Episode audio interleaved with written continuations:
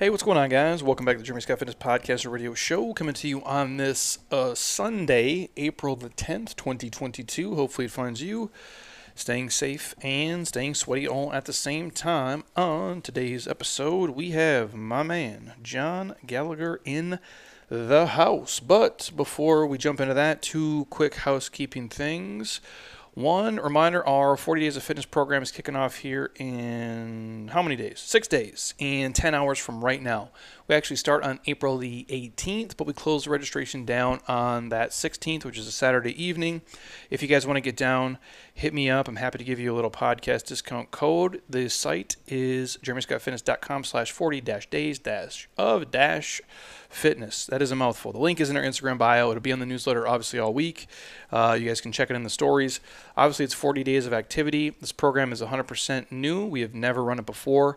We filmed it late last year, and if I had to say one thing about it, it is the probably hardest fitness-based program that we have put out. There's other things we've done that are different, but in terms of just fitness, I do think this is the most difficult of them all, just because we have a couple protocols outside of just the workouts you actually have to do that are going to be definitely challenging for you guys. But anybody can do it, and you can do it from home, dumbbells and a bench. You guys literally can crush it. So if you're interested, check out the link in the IG bio. It's our 40 Days of Fitness. It'll be on the newsletter. And if you have questions, obviously just ask sooner than later. And again, if you want a podcast discount code, I'm happy to get it to you guys ASAP. And you already know, the episode is brought to you by my homies at Athletic Greens, the one thing I take every single day and I never miss. If you're somebody who struggles to eat enough fruits and vegetables, and let's be real, almost all of you guys do, even I do on certain days, especially when I'm traveling, or lately we've had a bunch of friends and family in town, and it's just tough to choke down 10 servings of greens every day. So I do the best I can, and then obviously I do this to cover the gaps in what I'm missing. If you want to check it out right now, we'll give you guys a year's supply of free vitamin D, which you should already be taking, and 5 free travel packs. The site is athleticgreens.com/Jeremy Scott to get hooked up with the deal. Or if you're somebody who's on the fence, maybe you've heard me talk about it before, you're just not sure, message us however you can. I will literally have Monica send you a pack right to your front door. You can try it 100% for free. It is the best tasting greens on the planet, 75 whole food ingredients with probiotics and digestive enzymes in there. And literally it's like the equivalent of 10 to 12 servings of antioxidants of fruits and vegetables. So it's tough to beat in one scoop. You don't got to take 14 pills. Throw it in water, and you guys are good to go. So if you want it now, athleticgreens.com/Jeremy Scott. Otherwise, hit us up for the free sample today. Whew, always a mouthful. So now, my man, John Gallagher in the house. Jeremy. What's going on, dude? Not too much, man. Very glad and honored to be here. I appreciate the opportunity to chat with you today. Should be fun. All the way from West Virginia? I grew up in West Virginia, went to West Virginia University, go Mountaineers. I live in Myrtle Beach, South Carolina now. Which one's nicer? Oh, Myrtle Beach, South Carolina, from a place to live, no doubt about it, is a better place. But it's fun to go back to school once in a while, see a football game, and see friends as well. For sure. So for these guys who don't know you, they don't know anything about you, we'll go origin story. You can go as far back as you want to go. You can paint whatever picture you like for these guys. Sure. Thanks, Jeremy, for the opportunity again. In terms of going back in the story, and it really is a West Virginia story. I grew up in the northern panhandle of West Virginia in the steel towns, and really as an opportunity there, did not get a chance to leave West Virginia a whole lot. I ended up at West Virginia University, Mountaineer graduate, mechanical engineer, and really moved away right out of the bat. Moved to Indiana, St. Louis, Chicago, many places in the Midwest as I went through that journey. But as an engineer, it was a short time that I was in that design side and engineering, really got a chance to participate in leadership roles going forward. And I got an opportunity to lead a distribution center when I was 28 years old. And it gave me a chance to really learn a new methodology as well that we'll talk a little bit about today, lean methodology of the Toyota production system, how to help organizations ultimately improve their business, engage the people in the organization, and make improvements. And through that journey, I had 3 different manufacturing companies that I worked for, moved out to Fort Wayne, Indiana, which is just a little bit colder than Myrtle Beach, South Carolina. And when I learned that I wanted to really stay married for a long time, since my wife was not a big fan of Fort Wayne, Indiana, although the work was good, we moved back to Roanoke, Virginia, where she was from, and actually took some of those tools to work in real estate. And maybe that's not the craziest part of just going back to work in real estate back in 2006 or 2007, But I also teamed up with my mother-in-law, who had been in real estate for 30 years. And I just thought that some of the things that I learned with regards to that Toyota production system and waste elimination could work really well in real estate. And it did. It ended up helping us to become the top team within 3 years in our area. So that was pretty cool. But ultimately, I rode that real estate trend right to the bottom in 2009. That business did not become fun anymore. So you started it in 06? Yeah, 06. Yeah. And for the people, maybe the younger kids might not know, what is it like selling homes in 06? 06 was not too bad selling homes. 06 was when the pricing was going up. It feels a lot like what is happening right now with regards to pricing, things being a little bit high, inventories were low, and people were moving into homes and buying homes. And it really felt from a process standpoint that selling houses, while it was still a relationship business and getting the listings and getting the customers, that it was an opportunity that, you know, we could do really well. Now, again, fast forward that just a couple years into 2008, when the housing crisis starts to hit, loans start to fall down, things like that, and it becomes ultimately in that business a dog-eat-dog world. I mean, that business in general has, you know, any community or any association that you deal with probably has 300 or 400 too many real estate agents as it is. It's not enough transactions for them to exist, but it became really not a whole lot of fun again. So I wanted to get back into manufacturing, which is really where I cut my teeth. And I started to chat with a company who's actually doing consulting, where I had learned before they wanted me to do consulting. And I just kept telling them, no, I had no desire to do that life. It was something that I had no desire to do. And the third time they called me, they said, well, what if you did it in healthcare with regards to that work? And I had never thought of that before in terms of hospitals and clinics, helping them to improve their operational efficiencies, utilizing their employees to make things better. And frankly, as a patient of a healthcare system, to make things better for the patient. So I was naive enough to believe that I could make a difference in that industry. And I said, I'll do that for a couple of years and I'll get back into operations and manufacturing. And that's been 12 years since then. When I got back in that, I spent 10 years with a large consulting company, ended up working for IBM. And then when COVID hit last year, it was something that we are a face-to-face business in terms of what we did. And I went from face-to-face in Saudi Arabia with a hospital system there, face-to-face with a clinic in Boston, Massachusetts, to no more face-to-face. And we couldn't do that anymore. And so the business model didn't work for us, and we did not, as an organization, really pivot quickly enough. And so I was provided an opportunity to start my own business. Growing Champions is the name of my company today, consulting and executive and success coaching with an organization, when they told me they no longer needed me there. So I started up my own company back in October of 2020. I do consulting services for small companies. Manufacturing and electrical contracting right now are those that I work with, and also still do, again, success, executive life coaching with individuals and the organizations, the leaders from those companies that I consult with. So I still work with a healthcare system in Boston and do some coaching with them remotely. But it's been quite a ride. So that's kind of the career ride, if you will, and how it's gone. And what is, like for people listening, what is consulting healthcare? Because for me, if it's like a hospital system, these are businesses. And I think a lot of people just think like, oh, I go to the doctor and they're going to help me, and which is true. It's what they do. But we have CFOs here of hospitals. It is a business like any other thing. The thing has to make money. So is that what you guys are into, or is it like more like from a efficiency operational standpoint, or what's the scope of like what it looks like when a hospital calls you or a clinic calls you or a whole system calls you guys? No, that's a good question. I think, and again, we do work with the hospital systems and the clinics, or the large clinics, especially when I came from the larger company. And you are right, it is a business. Whether you're a not-for-profit healthcare organization or you're a for-profit healthcare organization, it's about 50-50 in the U.S. as those go right now.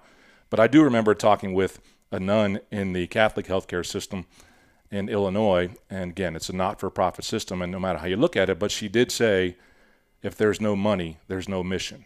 And so when there's no money in the system, they have to get that out of there. So that's generally the reason they'll probably call us first. But we really don't start to dive into the economics of their business as much as we do the way they handle the flow of patients through their system and how slow it actually takes. A little bit of what we were talking about before we jumped on here is, if you can think about that from a patient's perspective, whether you're visiting a hospital or whether you're visiting a clinic for your primary care physician's appointment, the biggest waste in that type of opportunity is waiting. Whether you're sitting in a waiting room, whether you're waiting to see the physician in a cold room that has the paper that's really uncomfortable to sit on, or whether you're waiting for an appointment to be scheduled because they can't see you for 3 or 4 months and you just found out that you had cancer, and that's not acceptable.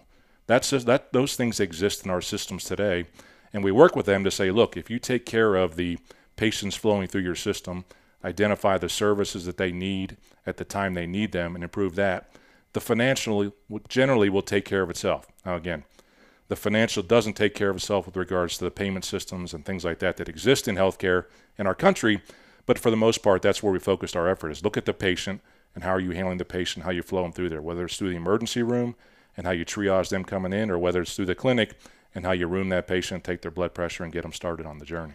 And what is the, like what you've seen, like obviously through the years, why is there this, the lag where it's, you know, if I think of something that's more efficient, you mentioned the airline, I'll let you give the example later, where the airlines, I think obviously been traveling lately, it might not be the most efficient, but it's relatively, you show up, your flights are generally on time or pretty close. You kind of get where you're going most of the time. We all have like a horror story for sure. But I feel at most clinics, most hospitals, there's always a wait. There's typically always a wait to get in, and then there's always multiple waits as you go there. Is that like a staffing issue? Was there just too many humans of us trying to get in all the time, or we're too sick, or what's the deal? Well, it's probably a mix of all those things as you go forward with it. And if you look at the biggest problem with regards to the word I would use is access to healthcare today. Actually, I think it's the external forces that play a role on that. So if you want to go in and you want to get started up with a primary care physician, one of the first questions they ask you is, what's your insurance? So they got to take you through the process of making sure you can have the insurance ready to go, and then you got to do the checks to make sure that, well, I'm a physician that is part of that system, so we can go ahead and take you on as a patient. But it really is, I mean, from a capacity standpoint, a physician has so many 15-minute appointments in a day, and there are so many patients that they see. Generally, they have a population somewhere between a full-time physician will have a population of patients somewhere in the 2,500 to 3,000 different patients that they see. No, they don't see every week or every month, but that's the number of patients that they have in their panel like each that they use. Kind of yearly? Yeah, I mean, it's probably a year, because you think about if they want you to come in once a year for an annual physical, that would be there. But that's part of the scheduling that they do, right? So I have to get 2,500 patients in for an annual physical, so they'll block certain times for physicals, and then if they have an urgent care appointment that you need, hey, I got my sinus infection, I need to be seen today, or I broke my arm and I need to get in to see my primary care physician after I get my x-ray, that they've got them all taken up with some of these general appointments that exist, whether it's those physicals. And so it gets tough to start to see the urgent care.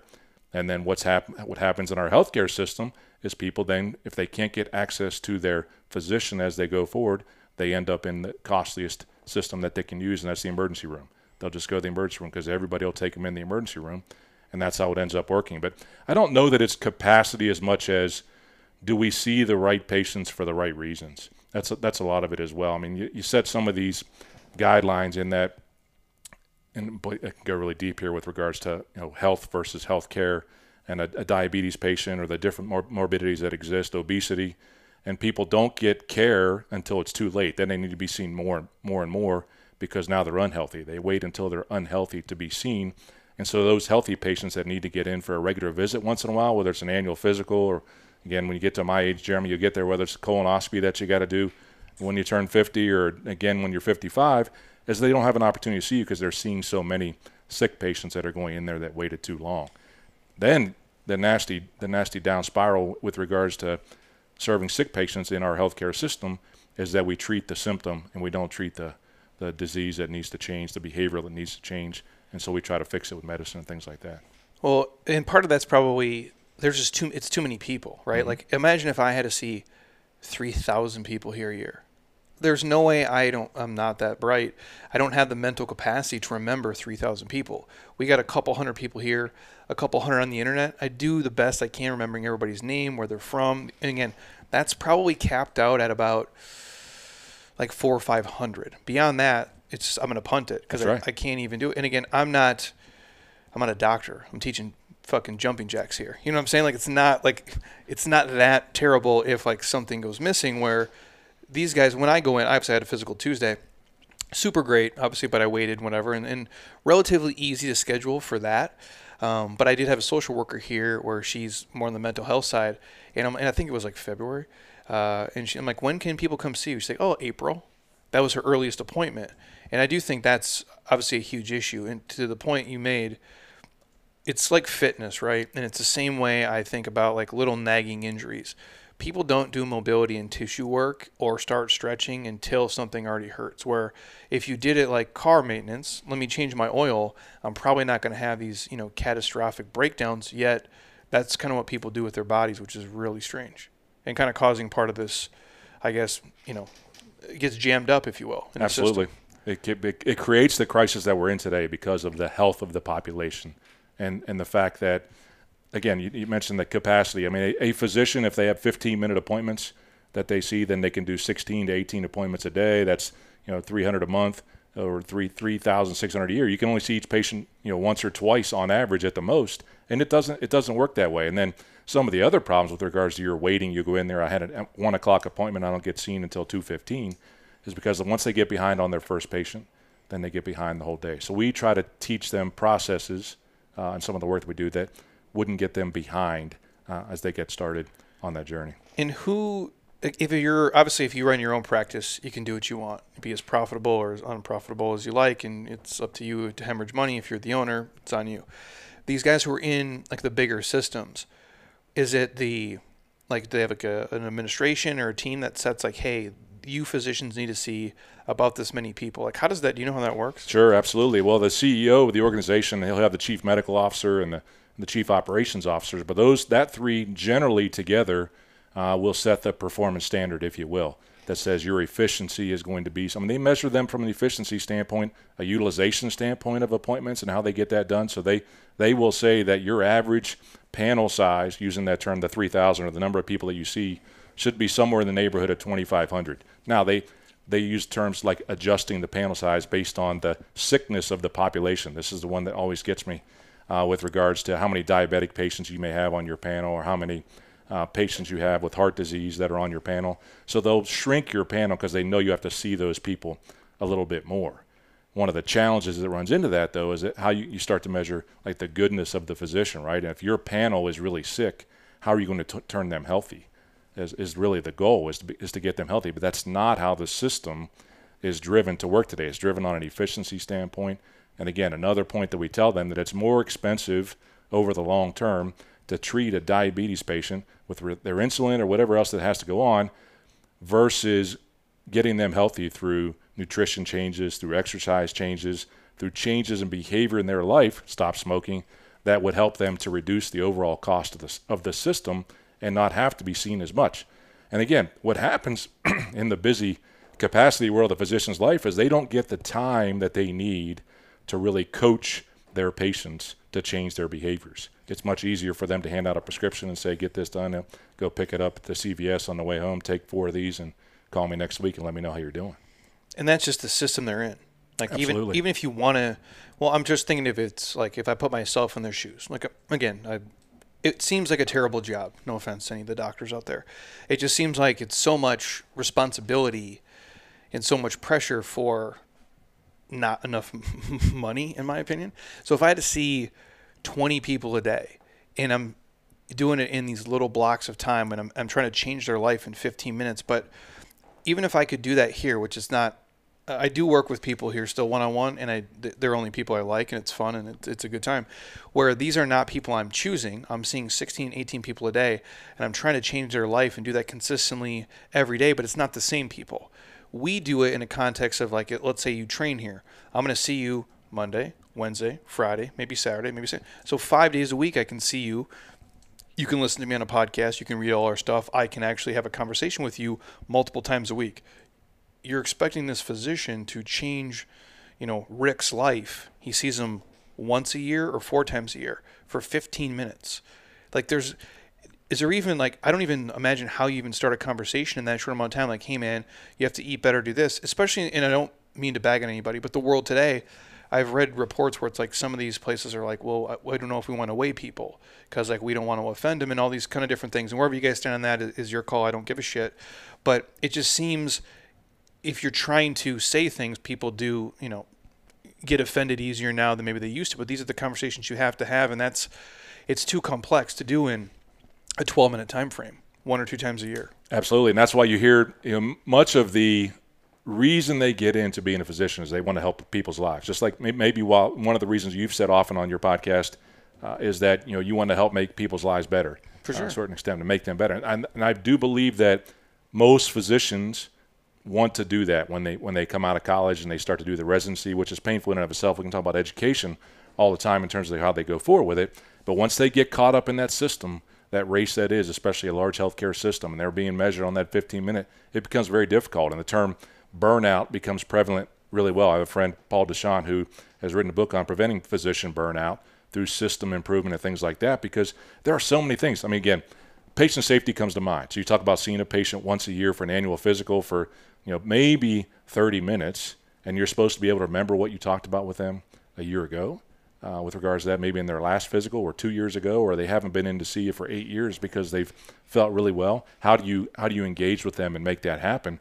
But it's something that, you know, if you are going to spend only 15 to 30 minutes of your life engaged with your physician, how can we expect that physician to make that impact on you if you're not willing to give up some of the things that got you sick in the first place? But you're exactly right. You get to touch those ones here maybe 2, 3, 4 times a week. They're touching them once or twice a year for 15 minutes, maybe. Last two times I've gone to the physician, actually, because of the kind of work that I do, I go in there with a stopwatch to see what it's really like. And I'll spend 90 minutes in there, and I'll get to spend 3 minutes with my physician. He'll come in, he'll read the vitals that were on there, he'll look at his computer, and he's not looking at me, he's looking at his computer. And he says, yeah, this and this, your heart blood pressure looks good. Keep on your blood pressure medicine. We'll see you in another year or so. I'm like, that's it? That's crazy, the only right? conversation I get to have, really? And so it exists. And then something when they start to run behind, all these things from a safety standpoint. I think one of the things that I find both amusing and concerning is there's a term that physicians will use, and those of you listening, if you're a physician, you'll get it, is pajama time. Because what happens, they'll see all those patients, they don't get a chance to document what they did with those patients during the day as well. And so they take the end of the day in the evening over a glass of wine while they got their pajamas on, and they're entering in all their notes from their previous 16 to 20 patients that they saw during the day that day today. I'm like, how do you get that done? So that's one of the things we also try to teach them is let's get that done in flow. When that patient's done, put your notes in or get your nurse to help you put those notes in. And let's make sure we capture all the information we need to capture, because I can't imagine from a safety standpoint over a glass of wine what you're forgetting about the conversation you had with that patient during the day. It just seems like, and again, I imagine if you're a doctor, 99% they want to, you know, you do that because you give a shit, because you're obviously taking on so much education and giving up so much of your life to do it. And I wonder, like, when they're going through medical school, you don't know what it is until you're in it, I guess. When you're like, oh, holy shit, like, this is a business. I got to see this many people, and you're working all those hours with, you know, let's say 15 people in a day. Then I'm going to document all 15 at night. You're working so much for, no offense, it's not that much money. Like, you're not making $1 million a year being a general practitioner, yet you're the responsible for all these humans. It seems like an impossible task, really.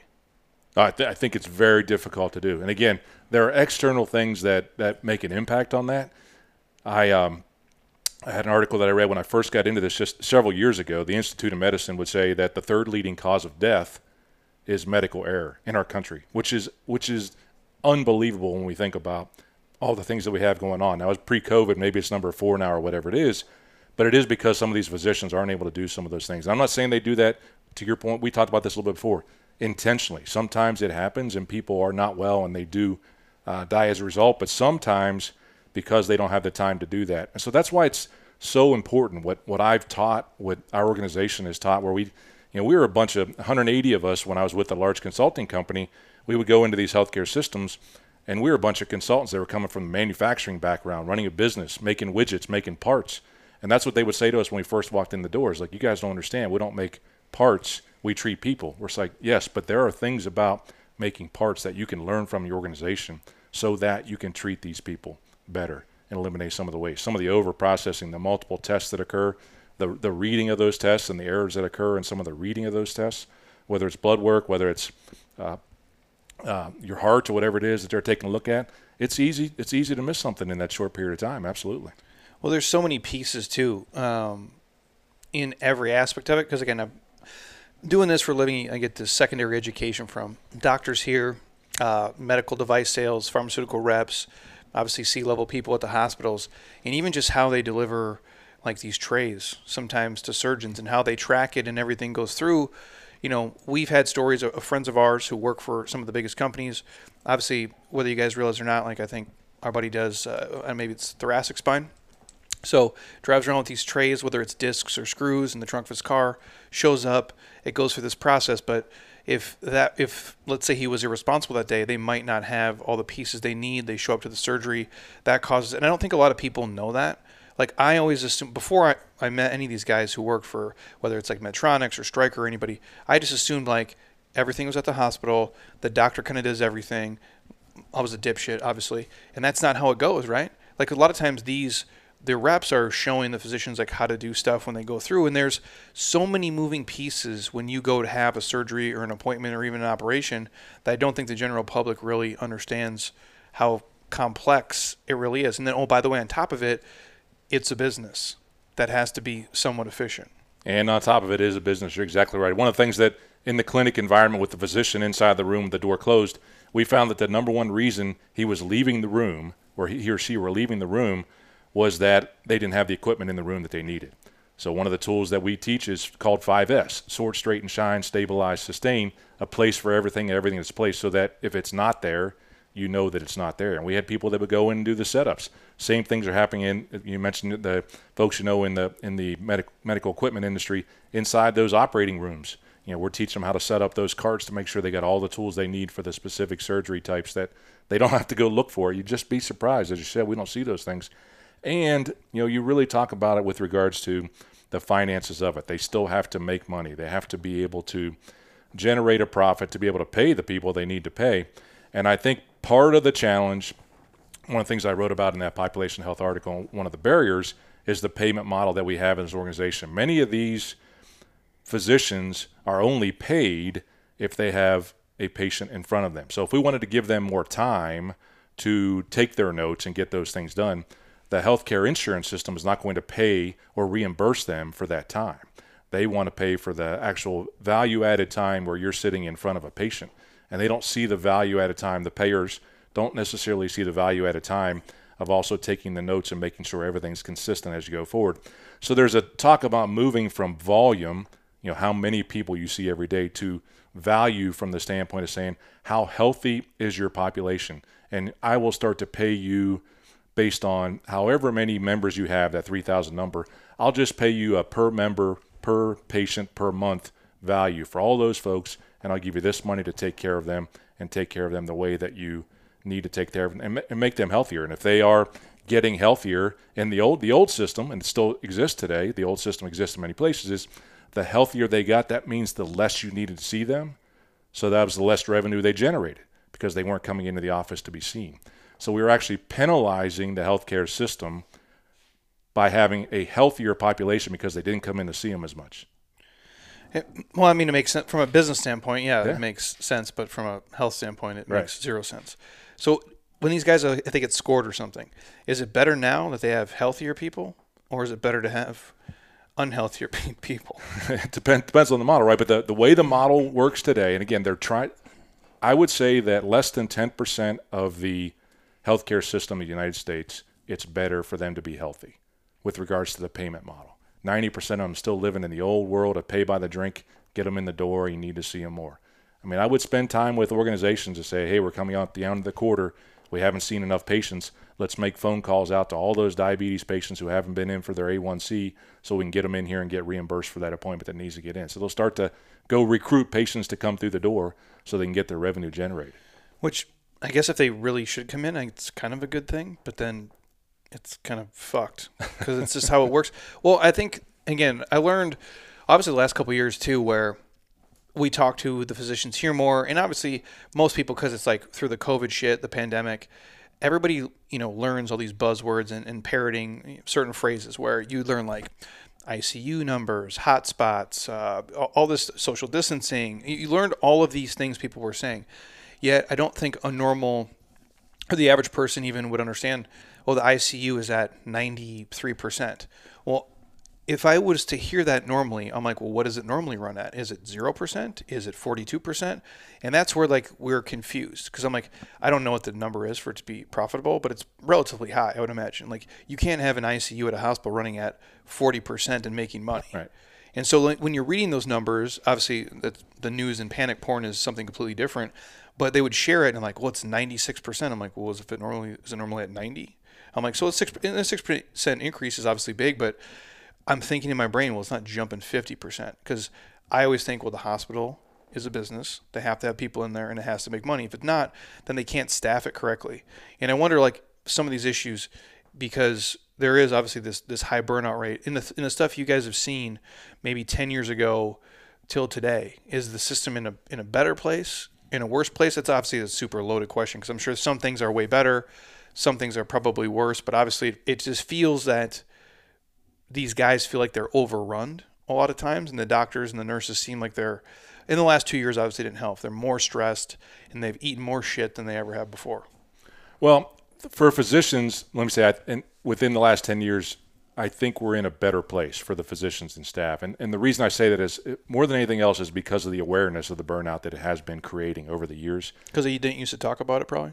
No, it was not really an issue, as you know, something that we talked about when we went in. And certainly, whether it's the Great Resignation that exists now or whatever that space is, they're just deciding to leave because it's too much for them. It's become too much, and that wasn't normal even 10 years ago for them to leave or to talk about that burnout that existed back then. So from that standpoint, from an awareness standpoint, I think it's much better. Yeah. From a financial standpoint inside these organizations, I mean, you continue to see the merging of these healthcare systems. You know, they become big players and then they'll break up and become small players. And you touched on this, the single physician office just doesn't exist anymore because they can't get the relationships that they need to with the hospitals and with the specialists to be able to get their patients seen at a different rate. So it makes it very difficult for them and almost makes it to the point that they have to join these big healthcare systems and they become part of the machine that is the healthcare systems. I do believe there is a move to help the industry out from another word I've used, interoperability, which is another rabbit hole we could dive down for a while. But these healthcare systems don't have the same computer systems. They don't talk to each other. So if I'm in a healthcare system in South Carolina and I were to come out here and get injured, nobody would have access to my medical records. They'd have to try and track my doctor down in South Carolina, which is actually still in Virginia because I haven't made a switch over to my new South Carolina doctor yet. And so the computer systems can't find my healthcare information out here in Arizona because they're not on the same system as what my physician's office would be in Roanoke, Virginia. So, and again, I'm just thinking, like, when I'm a younger kid, who knows how they track shit. Like, I remember, like, you see your birth certificate, like, it's this old ass, like, typed out thing. I'm sure yours is obviously similar, but some places I think maybe they still don't even use computers for everything. Like, they're jot and stomp pen and paper, and then maybe they plug it into whatever their system is. I mean, how many different systems are there? Like, hundreds? Well, no, I don't think there's hundreds. I think there's two really big ones that probably represent 80% of the industry, which is good. But even those two systems don't talk to each other. They're businesses on their own. They don't want to talk to each other from the standpoint of that. And I believe that's where our government can play a role, is that they should force those organizations to allow their data to be shared across those systems. And why is it? Is because it's business, right? Oh yeah, yeah. We don't want to share information with anybody else. The things that we used to talk about in consulting was we need a reverse magic button, where they literally would have a, you know, if you're a Willy Wonka fan and you hit the button and all the particles of the candy bar went up in the air and it came back Wonka vision or whatever it was. Yeah. I forget what it was exactly. That's what we referred to it as. I need all this information to go up in the air into the cloud and be, you know, encrypted, whatever, but come back into the other system, reverse magic button, so I could read it. And they're not able to do that today. And it just, from a patient safety of the population of our people, I don't think it's a good thing. So if it's the same hospital system, then that one probably would. Yes. But if here, it's like, if you went to if I went to a private dude, like, and again, sometimes when you say, like, if it's a single guy, it might not be as normal, but maybe there's a group of doctors, which we'll see. Like, hey, these 5 doctors started their own thing, but even sometimes they're affiliated with the bigger dudes. Right. So if you go there, but then I go to the, you know, if I go to Banner, which is here, and then Mayo, they're not the same. They may not be the same. I don't know that for those two aren't, but they may not be the same, and computer systems may not talk to each other. So if I go here and I'm like, have you had any issues? No, I haven't, but I've had 100 issues. This guy doesn't know because I was full of shit and I didn't tell him. That's crazy. That, well, here, I'll give you a personal experience of mine that it really talked. So I went to, I had neck fusion C4, C5 in 2015, and Went through the hospital to get the surgery done. It was actually one of my clients. I didn't tell him. That's a whole different story in and of itself. And I just documented my whole story to go through the system. Didn't tell him I was going through it. But I went to see the surgeon after for a follow-up appointment 1 week later after my surgery. And the health assistant looks in the computer and there's no information there. She says, "Why are you here?" I'm like, "Well, I had surgery. If you can see the scar on my neck here a week ago, and I was supposed to come and see you for a follow-up appointment. Oh, we don't have any information. It hasn't been transferred." They were on the same system. It hasn't been transferred over to our computer system yet. They had a network of neurosurgeons who they'd partnered with, but they hadn't received the information yet from my surgery a week earlier. So they had to go find it. I had to sit there in the office and wait for them to go find the information from my surgery to make sure everything okay, all my x-rays and everything else that went from the surgery. That's so crazy. It happens. Yeah. Yeah. I mean, and I know the system well enough to know, just because of experiencing it more than anything else from behind the curtain like that as a consultant, that there are so many people who have no idea how to engage the healthcare. So as a consumer of healthcare, many people would not know the conversation they need to have to make that happen. No, I'd have no idea. Like, if I showed up and I had a neck surgery and I came the week later and like, "Why are you here?" I'd be like, "Well, you fucking with me right now?" Like, what are you talking about? Yeah, am I on camera, right? Yeah, you just did surgery here. And I understand they won't remember me as the person, sure, but to have no documentation yet, that's kind of trippy, actually. Right. Well, and that's the hard part, too. And insurance is a whole different thing where, obviously, like, we do it through Heather's, corporate job, and we have great insurance, which is awesome. So we can go places, and it literally costs, next to nothing when we go. But even just for me, and I like to think I'm relatively intelligent, finding where I can go is kind of like a big pain in the ass. Like, is this in the network? Is this out of the network? Do I pay $15? Is it $35? Can I not go here? Can I go here? I'm like, I want to see this physician, but I can't because he's not inside of my circle, or I have to get a referral for this thing. The whole thing of it to me just seems like there's a lot of shit shows in the world, but the healthcare system has to be like one of the biggest ones. When I really think of it as the scope, because it's so complex, you're trying to really help people, but there's so much like bullshit basically to get through. And it's 18% of our GDP on its way to 20. It's not slowing down anytime soon.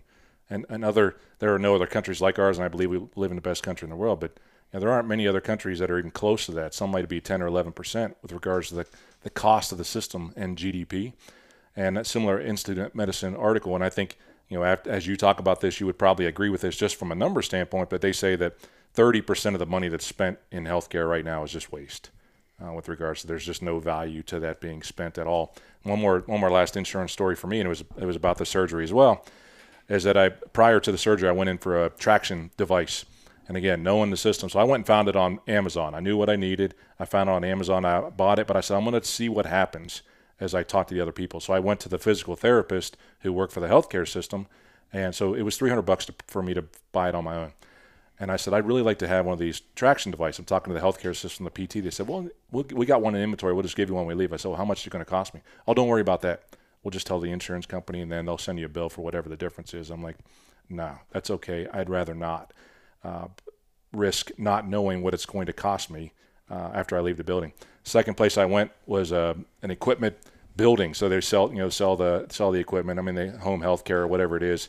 And I go in there and I say, I'd like to have this surgical device, or not surgical, but this cervical device right here to stretch my neck. They're like, what's the first question they ask me in the health store?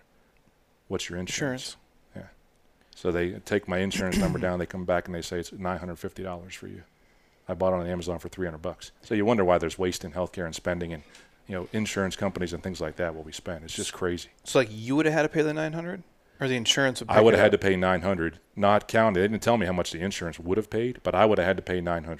Like, I don't, like, when did that scam start? Like, it's be like if someone came in here, your membership is $200 a month. Well, what kind of insurance do you have? Well, actually, your membership is now $800 a month. Well, if it's fucking $200, it's $200. We've done this before with, I remember Heather went for MRI, and I'm trying to remember the numbers because I literally was on the phone, and I'm like, explain this to me like I'm a 3-year-old. I think our deductible was like $1,000 or something, and I don't even know it's that much. Maybe it was $500, but the MRI, if we used the insurance, was like $1,500, and I think if I paid it in cash, it was like $800. Yeah. And I'm like, I go, explain this to me like I'm seven, because it doesn't. I go, if the price is the price, this is what the fuck it is. And it was cheaper for me, and we have great insurance, but it was still cheaper for me to pay cash than actually use the insurance, because it made no sense. Because your deductible was probably too high, so you had to pay the $1,100 anyway, because you wouldn't have met it for the year and all that. Yeah, or it was like, it was almost like a break even. I'm like, this is dumb, right? And so most of those that exist today, you're exactly right. So there will be healthcare, large healthcare systems that will negotiate with these MRI companies, say, what's my rate for giving that? And they'll give them a rate, and then the insurance company jacks it up to get their piece of the profit, and they'll reimburse it. I mean, it's unreal, the healthcare system. And to your point, if you say at the start, well, I don't have healthcare insurance, they'll say, okay, for you it will cost this amount. Not that you get a better price necessarily. The healthcare insurance system might have got a better price, but they jack it up so much on the way to the journey, you still have to end up paying more for it. So, like, when I think about it, too, we've had physical therapists on here, and they used to work at, like, I don't want to say like a PT mill, but that's kind of what they are, where they would see, I don't know how many people, like, in a week, 50, 100, some crazy shit. And now it's like, well, I see 6 people a day now. The quality of care of those 6 people a day is 10 times better than seeing 15 people a day. But for that business, it wasn't profitable because the machine was too big. For her on her own, built the system where they have a team of people where they can do it that way with offsetting different things. And it's obviously it's a different, you know, business than the hospital itself. And I think most people would agree, like, if you could see less people, if a physician had 1,500 people, they'd be way better than seeing 3,000. You could see them for probably twice as long. The frequency would increase if people wanted to. They could actually maybe learn some people's names and, like, understand it. But that doesn't make enough money for the machine to run. And so here we are. And that model is starting to pop up, though, concierge care, ultimately, for physicians who will just say, I'm going to take 100 patients, and I'm going to charge you a monthly amount, much like a membership would be here, and say, I'm going to charge you so much money a month, almost like an insurance. You're not going to go to any insurance company or anything like that. You're just going to come to me for your care. I'm available to you 24/7, but I only have 100 or 200 patients instead of the 2,500, and I don't have to. I get to control my time more. And all those things. But many individuals aren't able to afford a system like that. That's probably for the, you know, the top 3 to 4% of the population that can really make that work. But it is a model that is, you know, becoming more prevalent in society today, again, as a result of that burnout. It's crazy you say that, because the place I used to go just for blood work and to see, like, for my physical, and because I loved it because they have the little facility right in there. So they can pull blood, do everything, they can have it, and you don't have to. There's no other LabCorp or Quest or whatever the hell it is. But every single person there eventually went concierge. And it's this Scottsdale, so I don't know what it was to start. It was like tens of thousands of dollars, like some crazy shit. And I'm like, dude, you know, knock on wood, I'm like a healthy dude. I'm here. Like, I do basic shit. So now I go to a different place where the insurance pays for it, and it's fine. But for all of them to do that, I've never heard of that before. And now I've heard that more frequently over time, because for them, obviously, they're probably less stressed. And if you're in an affluent area, you can do it. However, 95% of people have no chance to ever do that, which is crazy. Right. So if you're sick these days, not a great time to be sick. Not necessarily. And even some of the rules, again, these are some unwritten rules that I would go, much like buying a car, right? Don't buy a car that was built on Monday morning or Friday afternoon in terms of taking a look at the door and when it was made. But you don't want to go to the emergency room on a Friday evening.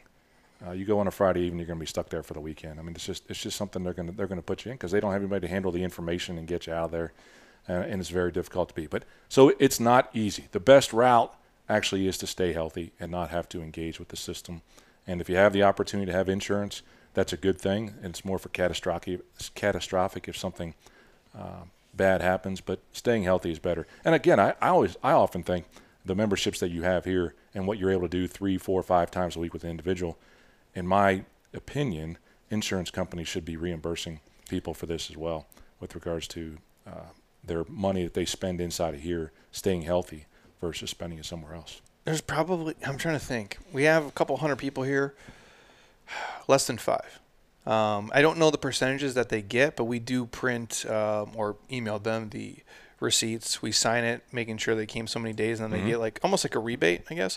Which would make sense that most, like, again, I'm not a, like, think what you want about the government and printing money. That's, these fucking guys do what they want. But it appeared to me like we spend a lot of money on a lot of dumb shit, and we've subsidized a lot of stupid things over the years.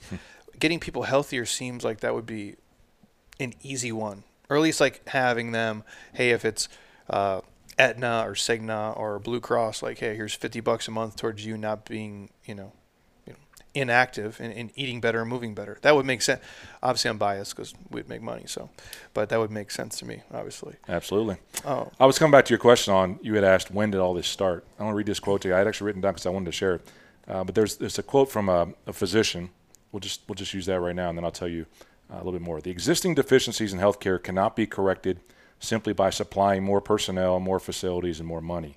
These problems can only be solved by organizing personnel, facilities, and financing into a conceptual framework and operating system that will provide optimally for the health needs of the population. Sounds simple enough, right? Yeah. 1967. This guy Ebert said this. He was running a large healthcare system which had an insurance program as well in Boston, Massachusetts, and he said that. And we're still fighting it today, almost 50 years later. So it's not 55 years later. It's not fixed. So, and it really is that simple and that difficult, much like an exercise routine to lose weight and things like that. It really is that simple and it's that difficult. Well, I think when you look at people too, when you pull them, like, what do they care about? Obviously, if it's economy, if it's gas prices, food prices, but healthcare is always usually like one or two. It's literally right up there. That's the biggest fear for people, because a lot of stuff can wipe people out, and just going somewhere where you're getting subpar care and at no fault of the physician. It's just the way I think of it's kind of like politics, right? Like, I'm sure whatever you guys think about politics, I don't know anything. So I don't know. I couldn't tell you what the job of a mayor is. I have no clue.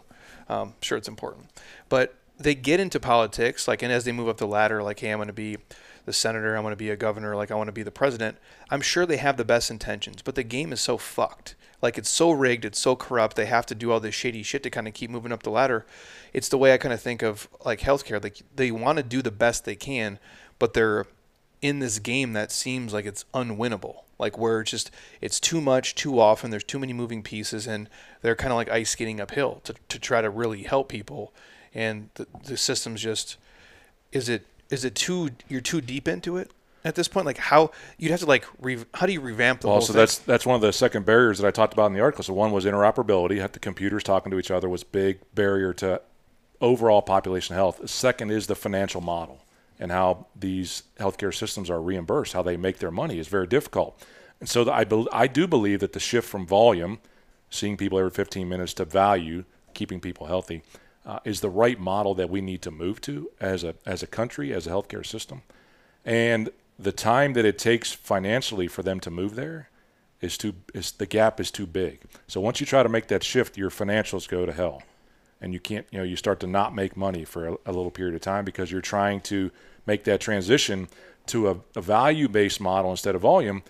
And the average lifespan of a CEO in the healthcare systems nowadays is 3.5 years.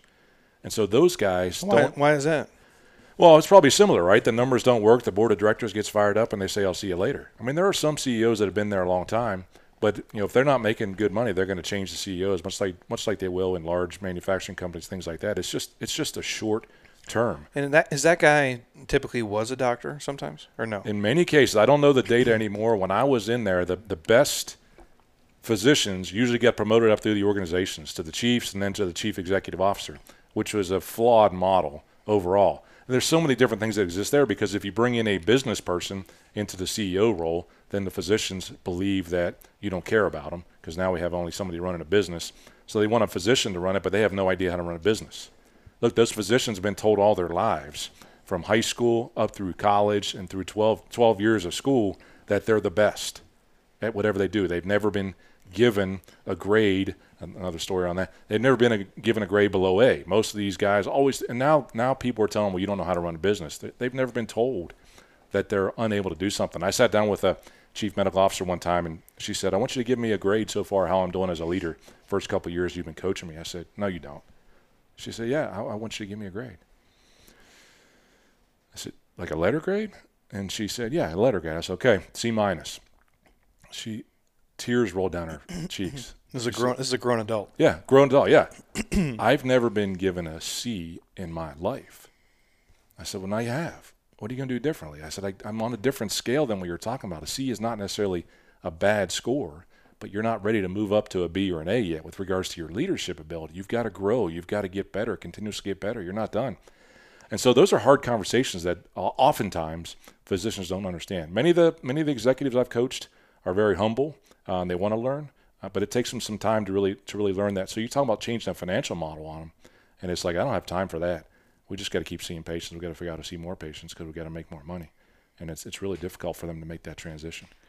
If you had a look at like trajectory, like in, we're not, it's crazy to me because like we're not getting healthier. I mean, some people are. In America, I like to say like we have the extremes. I believe we have the fittest people, like the freak shows who are obsessed with it, and then the people who literally don't give a shit, and then a huge chunk of people in the middle. I've traveled around the world, seen a lot of places. Typically, the level of obesity is not as high as America is. I believe we're number one, or pretty close. And the projections are, pretty disgusting when you look at if it's 10 years from now. They project like almost all people will be overweight. And then the obesity is like, I believe, hovering around like 50%. So it's about half everybody. So if you had to think like in 10 years, knowing that in general, I don't know how that ship gets fixed because we have more coaches, more fitness, more trackers. We have more everything we've ever had yet. Right.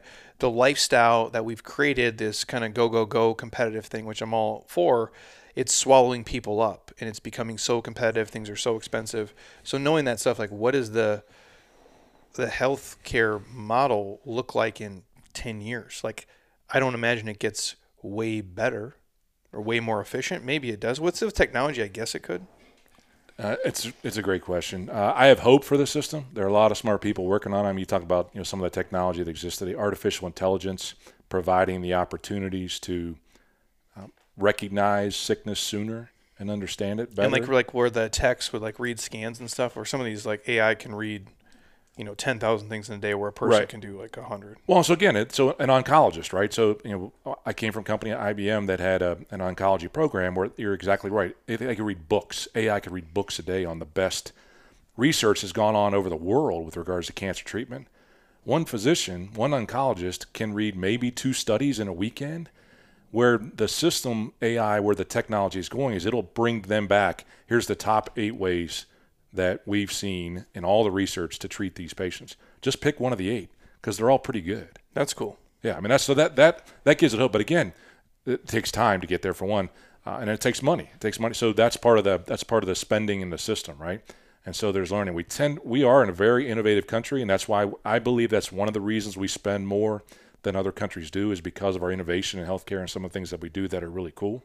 We just haven't figured out how to pay for them yet exactly. So we end up putting it on the large consumer overall and rising healthcare insurance costs and things like that. So I have hope for the system. The second is, again, you touched on it with regards whether it's fitness. I believe it exists in nutrition as well. In the schools at a younger age and figuring out how to train kids how to eat right and how to eat the right foods and all those different things exist. And I think we're coming up with the social programs to help support that better. Again, you got to be able to fund those social programs and show results with those. So I feel good about that. I had read an article when I was doing that population health way back when. 85% of our health care, if you will, our overall health happens outside the 4 walls of a physician's office or a hospital building. Yet 85% of the spending of the healthcare system goes into those 4 walls. Bricks and mortar, building new hospitals, all the doctors, all the technology, all the robots that they're building. And so the mix has got to change, I believe. And I think it will. And I do believe there's hope, again, even industries like fitness impacting our healthcare. I had written a story myself 10 years ago from a vision standpoint, a place just like this where your like primary care physician is just embedded in here for all of your population that exists for your 200 members that are here. And they're getting their blood pressure taken while they're walking on the treadmill or while they're doing whatever they need to do, realizing you can't do that at a high elevated heart rate. But their care is like right in here where the best care can be provided, the work that you're doing, the nutrition that you're giving them, and not inside those walls. So there are people that talk about the future of the hospitals, that there is no hospital. It's these ambulatory surgery centers that are doing things. They're going to the homes and caring, going back to the future, if you will, a little bit, and going back out into homes to treat. Or they show up at people's houses and do... Yeah, it happens. I mean, that's medical homes. Yeah, I mean, it's happening again today because people can't get to their appointments for multiple reasons. One, they don't have a car they can drive. They don't have a family member that's there to serve them. They're in a wheelchair. And so they're sending, some of these places are sending them to the homes before they get so sick that they end up in the hospital for days and days and days. That's gnarly, man. Yeah. Yeah, it's like kind of going backwards. Yeah, it is going a little bit backward. To go forward. And it wasn't so wrong when it was done back then, but imagine having the monitoring capabilities on them at home to say, hey, they just fell down. We need to send somebody over there right now. Not just the I've fallen and I can't get up and they call the phone system, but it sends a nurse over to their home and says, you know, come in and make a change there. Yeah, it's kind of like it just seems like it's one of the systems where if you just could start it over from scratch and you didn't know anything, would you do it the same way? Mm-hmm. And I think the answer is like no. Right. Is it like Henry Ford in the car? Yeah. If we would ask, you know, people what they wanted, they'd have said a faster horse, right? Yeah. No, so if you could just start over and like, hey, this is how we're going to kind of put this bad boy together. But it's crazy too, and with the insurance companies too, and the money that goes into things, and like there's a lot of. It just seems like it's a mess, man. Because we talk to so many doctors here, and I'm like, I just feel bad for them because I'm like, you guys have spent your life like doing this, and it just seems some are happy for sure, and I don't meant to say like they're not, but it just seems like you do a ton of work, you take on a lot of shit, and you're in a game that's rigged, man, mm-hmm. and you're kind of like, I don't know if you can win it. Hard to fix it yourself. We've got friends that are cardiologists, and I've had. A CEO who was a former cardiologist, and I'm still friends with him. He's retired, and just some of the stories that he shares and how difficult that is on the journey, whether it's from a leadership perspective or being able to execute in the system and make it more efficient. There's just so many barriers. Yeah, it's. I mean, I have faith too. That'll mm-hmm. get better. Yeah, that's my. We have to, right? I mean, what's the other option? Exactly. Just be super sad about it. I'm like, fuck, dude, hope I never get sick and have to go anywhere. Like all the people I've had here have been great. Just don't get sick on Friday. That's all. Yeah, well, and the one thing I've learned too, they're all just real people. Like everybody who works everywhere is a real person. And as a young kid, I was naive. I didn't really understand that until I did this for a living, and I get to work with everybody from, here's an accountant, here's an attorney, here's a doctor, here's a dentist, here's a teacher. We're all humans, and they all go through the same shit, and they all have the same stuff going on, and they all have a breaking point too, man. Like, except their fuck ups are just a bigger deal than like if I told you to do, a bear crawl instead of a jumping jack. It really doesn't matter. You're not going to die. Where when they kind of have a breakdown or they're overrun, like the decisions they're making, it just carries a lot more weight, basically. Absolutely. So we touched on. Do we touch on your population health? We touched on all the points I think in terms of being in there, the financial model, the interoperability, and overall, I think the education system is really struggling as well, how they train them. So if you're going to educate how you're going to change the system, you got to change the way you educate physicians. 12 years is too long. Coming out with millions of dollars in debt to be a physician, people aren't willing to accept that anymore. Well, it's hard because they are not, how do I say this? You graduate and you're a doctor, but you're not really a doctor yet. And what I mean is you're not making doctor money mm-hmm. because you have this weight around your neck that is just dragging you down. Like we have friends that are ER physicians. We have friends that are anesthesiologists. And some of them have been able to get rid of the student loans at a relatively young age. Some of them not, and they're trying. But when you hear them, and this is real shit, hey, my minimum student loan payment a month is $6,000. Now, they're making more money than you probably make, teaching third grade public school. However, they're not really imagine like you're crushing it, but every month like $6,000 goes to the student loan. Like your money goes down really quick, and so it's like they're not reaping the financial rewards of it, but they're stuck in this system where they have to do it. There's no lane they can go through, and you've given up a decade plus of your life to do it. And that's more, again, this is just my 2 cents, and this is not to do with healthcare. You have the federal government, like really, they're guaranteeing these student loans. And if I knew that, if they said, hey, we're going to guarantee gym memberships no matter what, I, as a capitalist, would raise memberships in perpetuity. Because why the fuck would I not? I'm going to get paid no matter what. That's what the schools are doing. I'm not a fan of it. I don't think it's right. I go from a business standpoint, the schools are dumb if they don't do it. Because they can build more buildings, they can hire, but I get how it works. Yet you put the onus on the student, who's already probably super stressed because their job is stressful. Now they have to pay student loans till they're 50 years old, which is crazy to me. Which means they don't have any money to put down on a house either and buy a house, and so they're leveraging that to the hilt. They're giving them no money down loans, and they're buying big houses because they're banking on the money they're going to make in the future. The financial companies are letting that happen at times. I'm not flawing the financial companies for that, but they have the debt of the education system. They have the debt of a home. And as you said, they have a stressful job. He's got a lot of stuff to fix, man. Mm-hmm. I'm not smart enough to do it. Stay in fitness. Yeah, that's just, I'm blowing my lane, dude. I do think if they stop federally guaranteeing the student loans, it would drive these prices down drastically, and I think that would help everybody. So these guys could get a cheaper education, and you would drive smarter people to do it. And the reason I say it because, like, if I – and I'll stop talking about this in a second, but it fucking pisses me off. Now I'm all worked up. So if you think about it, if I want to go to college today, let's say I want to go back today and get a different advanced degree, they'll give it to me. Jeremy, what do you want to do? I'll just pick some random shit. I want another degree in education. Cool, dude. We'll give you $30,000 a year. Totally cool. Your rate is 5%, and just pay it back like when you're 90. Nobody will give a shit. No questions asked. Honestly, if I probably wanted to just enroll in a different undergrad program, they wouldn't even ask me, and they'll just let me take some credits and do whatever. Now, if I, at let's say 26, say I want to start a business, I need $10,000. I probably need two people to co-sign for me. I need a business plan, and I probably have to have them put a lien on my house or something just to get $10,000 to start a business. But I could get $100,000 for school and pick a major that's like fucking painting. Does people see the fundamental problem and how crazy that shit is? So if we flipped it and said, okay, you have to get the loan from Wells Fargo for your medical school, well, now we're probably going to make sure you're the person who can actually do it, or you really have a plan. And again, I could talk about this today. The whole system is kind of jacked because at 18, you're picking what you want to do when you're 40, which seems you're not even the same human. Like, you're literally a different person. Yet that's the path we're on. We get in debt for this, and now we carry it like a weight the rest of our lives, which makes our job and everything else harder. But it drives me nuts. Here we are. I didn't mean to drive it there. No, you're good.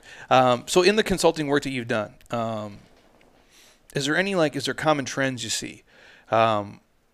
With the most like kind of successful like CEOs and physicians and the people you've worked with? Like, is there a couple traits that maybe they kind of share? I mean, or is there anybody you just found is like super lazy and they got lucky 1,000 times and they just happen to be like running a hospital?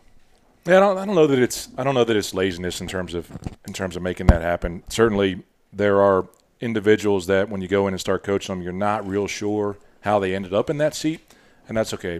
Trends I would talk about in terms of my teaching, in terms of how successful leaders, regardless of the industry, whether it's in healthcare, manufacturing, financial services, whatever it is, that are embarking on a transformation that they want to truly, become a world-class organization. We did some research as a company several years back, and it came down to what we refer to as 3 drives: the drive for continuous improvement. So ultimately, a healthy discontent with the status quo. And what they were really saying, I still need to get better. I hadn't reached a certain point. I was there, and I'm not worried about it anymore. They had to have that healthy discontent. They had to have drive for disciplined execution. And when I talk about discipline, it's very much like it is here in terms of the discipline you talk inside the trainer's office. If you say you want to have a healthy body, but you only come in once every 3 weeks, that's not the type of discipline that you need. You got to be in here on a regular basis when you need to do it. Even when you don't feel like doing it, you got to be there to make that happen. So those leaders have that discipline execution that they're able to carry out. And then the third thing is the drive for coaching and mentoring. Many leaders don't quite understand in those organizations the need to develop their people at a level they've never been developed for as well. So again, that becomes a tough battle for them where they say, well, what if I develop the people and they leave? And ultimately the response is, what if you don't develop them and they stay? I mean, I've heard that before. Yeah. I mean, there's a challenge that exists within that, but we're trying to raise the lid on the leadership of those C-suite individuals, the CEO, the CMO, the COO, and we do that by getting them to really focus on, again, many things we talk about inside of fitness or inside of health. What are the most important metrics that are important to you today? What are the disciplines you need to put in place to drive that and measure that? Create a dashboard and measure that, and hold people accountable to get those things done. So, but those are the 3 things that we identified in successful C-suite or leaders. Really, again, doesn't matter the size of the organization in terms of growing and hitting the goals and making things better. Well, it's tough for people too, because a lot of times, like, you can do things for yourself, but it doesn't mean you can do it for other people. Like, I have my own system, which would be terrible for almost every other human who's not me, because I just think it would be a miserable life. I can give whatever pieces of wisdom I can, but that is a different skill. And I'm not arrogant enough to be like, I can manage a team of 100 people. That would drive me fucking nuts, dude. I can barely handle a handful of personalities, and most of the people I work with are super cool. And even that, sometimes I'm going home and I'm like, what the fuck is going on here? But these guys are responsible doing it at like a super high level. And I guess you have to, the point I'm driving at is you have to kind of have a beginner's mindset, even though like you are running an organization or you're the CEO, the CMO, CFO, but be willing to be like, you know what, I'm great at this thing, but I can be better at actually trying to make other people better, which is a different skill altogether. Well, I think it is, but there's also what you said, a humility that you talked about as well, is that I have to be humble enough to know I don't know it all. And I got to put in organizations like that, large organizations, I've got to put people around me that are smarter than me. You know, that, again, many quotes, if you're sitting in a room and you're the smartest person in the room, you need to change rooms. True. So you can learn and grow. But in talking with some of those leaders, again, some of the quotes just start to flow out. I started a mastermind with my brother and two friends, Dave and John, and we talked about, you know, we call it raise the average. You're the average of the five people you hang out with the most, and you got to find people that are like you in that space that will motivate you, that will hold you accountable, that will challenge you when you're not on the right path. And, you know, developing other leaders, I think you are right to a certain extent. You could still develop that muscle if you wanted to, if you chose to. My guess is you're really smart enough to do that. But in an organization that's got 5,000 employees, you better be ready to delegate some responsibility in the organization so that in a $2 billion healthcare system, some people can make decisions when they need to. That's for sure. Well, yeah, and I think if you're willing to have, like, complementary people around you and be willing to be like, you know what? And, again, I'm not saying, like, you're terrible at stuff. Like, you can be competent in a skill but have someone on your team who is 10,000 times better. Why would I not have them do it versus myself and try to be – the jack of all trades kind of master of none thing where, you know, I guess that's ego for some people. They think like, well, I can do it all. And like, I learned early on, I'm like, I suck at a lot of stuff. And like, let me just get around people who are better than me. Like I've learned most of the things here, but I'm just not, again, most of it comes down to the success for me personally. If I like to do it, I'm pretty good at it. If I don't like to do it, I don't really give a shit and I don't spend that much time on it. And I kind of just do the bare minimum, which is it's not a great for anybody. So if you can delegate it to someone who shines, like why would you not, right? Right, exactly. Absolutely. And you have a thing like a motto, kind of everybody needs a coach, whether it's like fitness or business.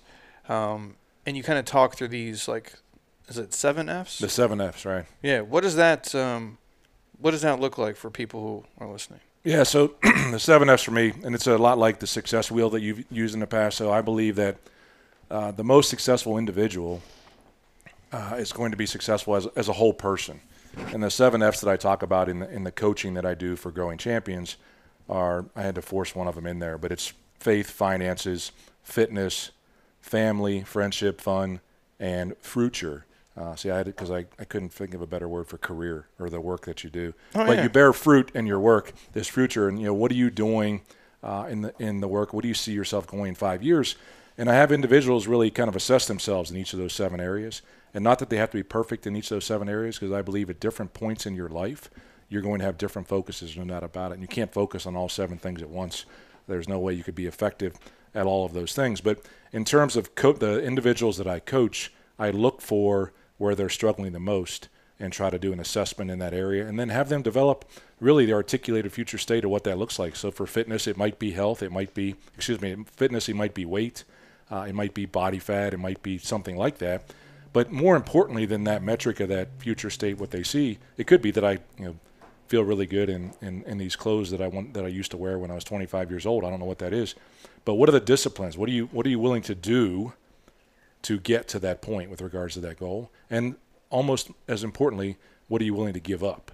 What are you willing to sacrifice to be able to achieve that goal as well? You use the term as well. I've had listened to your podcast a couple times on the amount of sacrifice to get to a certain body fat percentage and what you have to do to really get there. Oh, yeah. And is the juice worth the squeeze, as you would say, to get there? And for me, 7% body fat is not worth the squeeze for me. I still like to have a beer every once in a while.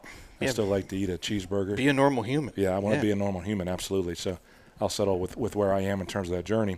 But the leaders that are most successful have that whole person approach. If you focus all of your energy just on your work or just on your career for too long of a period of time, there's other things that are going to start to fall off. And so I just believe those 7 areas, those 7 Fs are a big part of what I often refer to at a higher level as the greatest story ever told. And what I really review that is if someone's sitting in a room and whether it's they're in a class or they're in a seminar or whatever it is, and they ask the name of the last five Super Bowl MVPs, and you got 60 seconds to figure it out. Not many people who don't know everything about sports are going to be able to figure that out, or say, well, the last five Oscar winners for Best Actor, and they're just not going to know that. No. But that's just, that's like only over a 5-year period. But if you ask them and you give them the same amount of time to say, write the name of five individuals who have had a positive impact on your life, like you write that down quicker. And that's to me, when somebody writes your name on their list, that's the greatest story ever told, is that you've made an impact. And those individuals who are balanced in those 7 F's have the chance to be uncommon and really make a difference in the lives of others and write the greatest story ever told. For me, that's really what it's all about. And when you're working with these guys, like over time, the people you tend to see who are the most successful or well-rounded, these guys have invested in like some kind of coaching or personal development at some point? Or is there some people who's like, you just meet the anomaly who's like, you know what, I know everything, I'm a genius? But I'm assuming that really doesn't exist. Yeah, I don't know if Elon Musk has a coach or not. I don't know. In terms of a life coach, it's hard to tell. He's got his own ways, no doubt about it. But I believe that this is something that I actually learned through fitness and where I went on my journey, is that I tried to make myself healthy for a long time by reading and doing some certain things, and I couldn't get there. And I didn't have the ability to get myself to the level I wanted to get to. So I signed up for a coach back in 2004. This is how I ended up actually in this room right here. I was in Phoenix back in 2004. My wife and I were at a dinner at the Phoenician, which was a really cool spot. It's a Marriott now. It's a Marriott now? It's a great property. And the button popped off my jeans that I was wearing. I had 38 jeans on. My button popped off while I'm having dinner. What did you weigh back then? I was 260. No shit. Yeah, you're tall, though. 6'3". That's what everybody used to tell me. I'm 6'3". It's still big, though. Yeah. What they used to say, John, you're tall, man. You just carry it well. I'm like, I spent 15 years with that. And I'm like, now that I am where I am now, on top of that journey a little bit, you were lying to me. I was fat, and you just didn't, you were lying to me. You got to get you got the wrong friends. Yeah, and exactly right. So you change your friends. You can't change your family. You can change your friends. There's those accounts again. Because when I look back on pictures now, my wife and I talk about, she says, I didn't realize how sick you were then, because I was probably 225 when we got married. Okay. I had no fitness life whatsoever. I played basketball on Monday nights. I was about 8, and I don't know how I didn't have a heart attack doing that. But and how old are you now? 53. 53. So when did you get to like 260? Like what's that progression? Well, it was a couple times. So I was at 260 when I was early 30s. 31, 32 years old. No shit. Yeah, and then we were just drinking beer and shit. Eating whatever I wanted. I had no. Yeah. There was nothing. Cheeseburger, French fry. I hadn't met cheesecake. All going along with it. I didn't know what calories were in terms of what that went. So that's the story. I was about 33. 2004. I would have been 35 years old. I was 260, and I popped the button on my jeans 38s, and I said, I'm okay. I'll go get 40s. I don't look too bad in 40s. And I was on the airplane. I went home reading a magazine that talked about a trainer in Fort Wayne, Indiana. I said, I need to go see this guy. For personal fitness professionals. I'll never forget it. And I walked in the day and put myself on the scale at 260. And he says, you ready to do this? I said, yeah, I'm ready. He says, what's your goal? I said, I don't know. What do you think, 235? That sounds pretty good. He says, how about 210? I said, oh, okay, I see this works. I said, how about 230? He said, how about 210? I said, oh, you're not negotiating with me. This is it. Yeah, he's like, this is where you need to be. And so I went on a journey with them for about a year and a half, got to 212.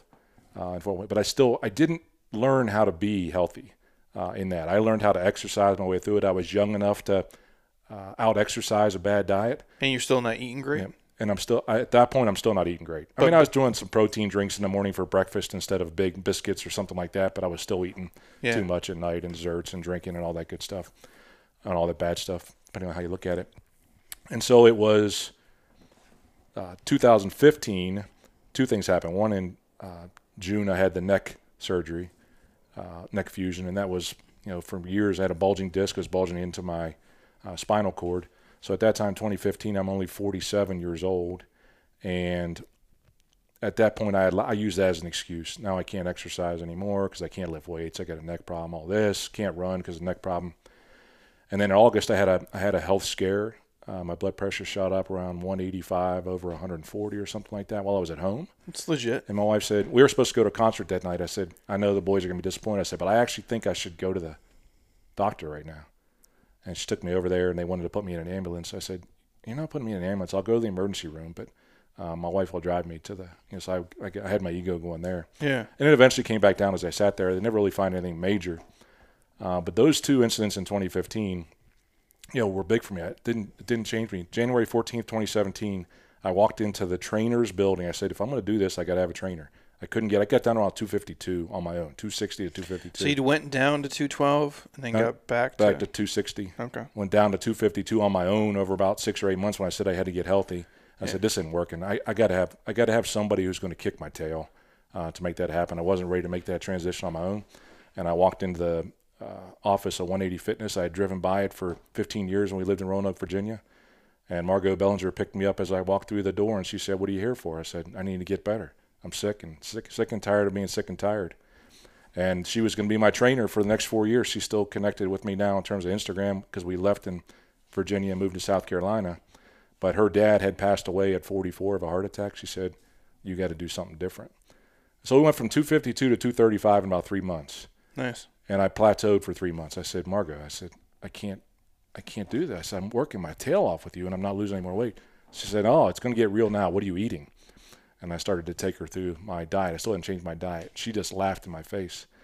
And she said, it's time to start making changes. And I made one small change. That was the hashtag, was stop eating French fries. So she said, just replace French fries with some vegetables on your plate with a dinner. Don't worry about anything else yet. Just replace that one thing for now.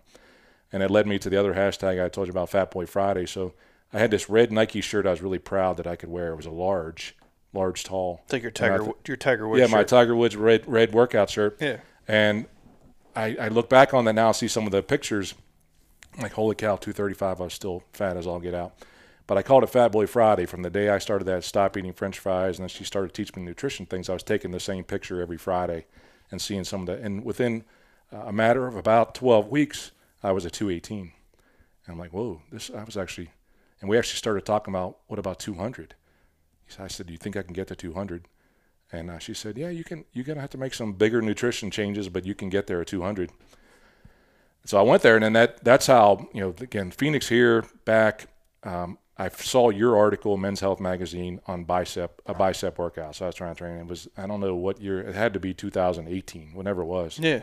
And so I read that. I said, let me follow this guy on Instagram. So he was like, and you start to see some of your workouts. And I hooked up with the 47-day transformation in 2019. While I was traveling like crazy, I was going to Saudi Arabia, I was going to other places. But actually, Saudi Arabia made it easier in Riyadh, Saudi Arabia, because you can't drink over there. It's illegal. Alcohol's illegal. Oh, no shit. Yeah. I never knew that. Yeah, and you can get it at the Air Force Base, or at the, not the Air Force Base, but the, anyway, you can go on to the site there and buy bottles of liquor at the U.S. Embassy. But not in the hotel? Not in hotels, nowhere. You couldn't, it was, yeah. There's no alcohol. That's still a rule? Yeah, it's 2019. That's crazy. I mean, it was just 2020 when they started allowing women to drive over there, but that's a whole different conversation. Fuck, dude, that's nuts. I had a Budweiser non-alcoholic over there, and I'm like, that was the worst thing I ever tasted in my life. I mean, that would have, if regular beer would have tasted like that, it probably would have made me quit drinking beer. But yeah. So I finished the 47-day transformation while I was in Saudi Arabia, and I'm eating camel and stuff like that. I mean, all kind of whatever protein I can get my hands on over there in that world. Yeah. And I came back and I was 179. I'm like, oh my goodness. I mean, I couldn't believe I hadn't seen 179 since I was 15 years old, maybe. That's crazy. So by then, 2019, I would have was just 50.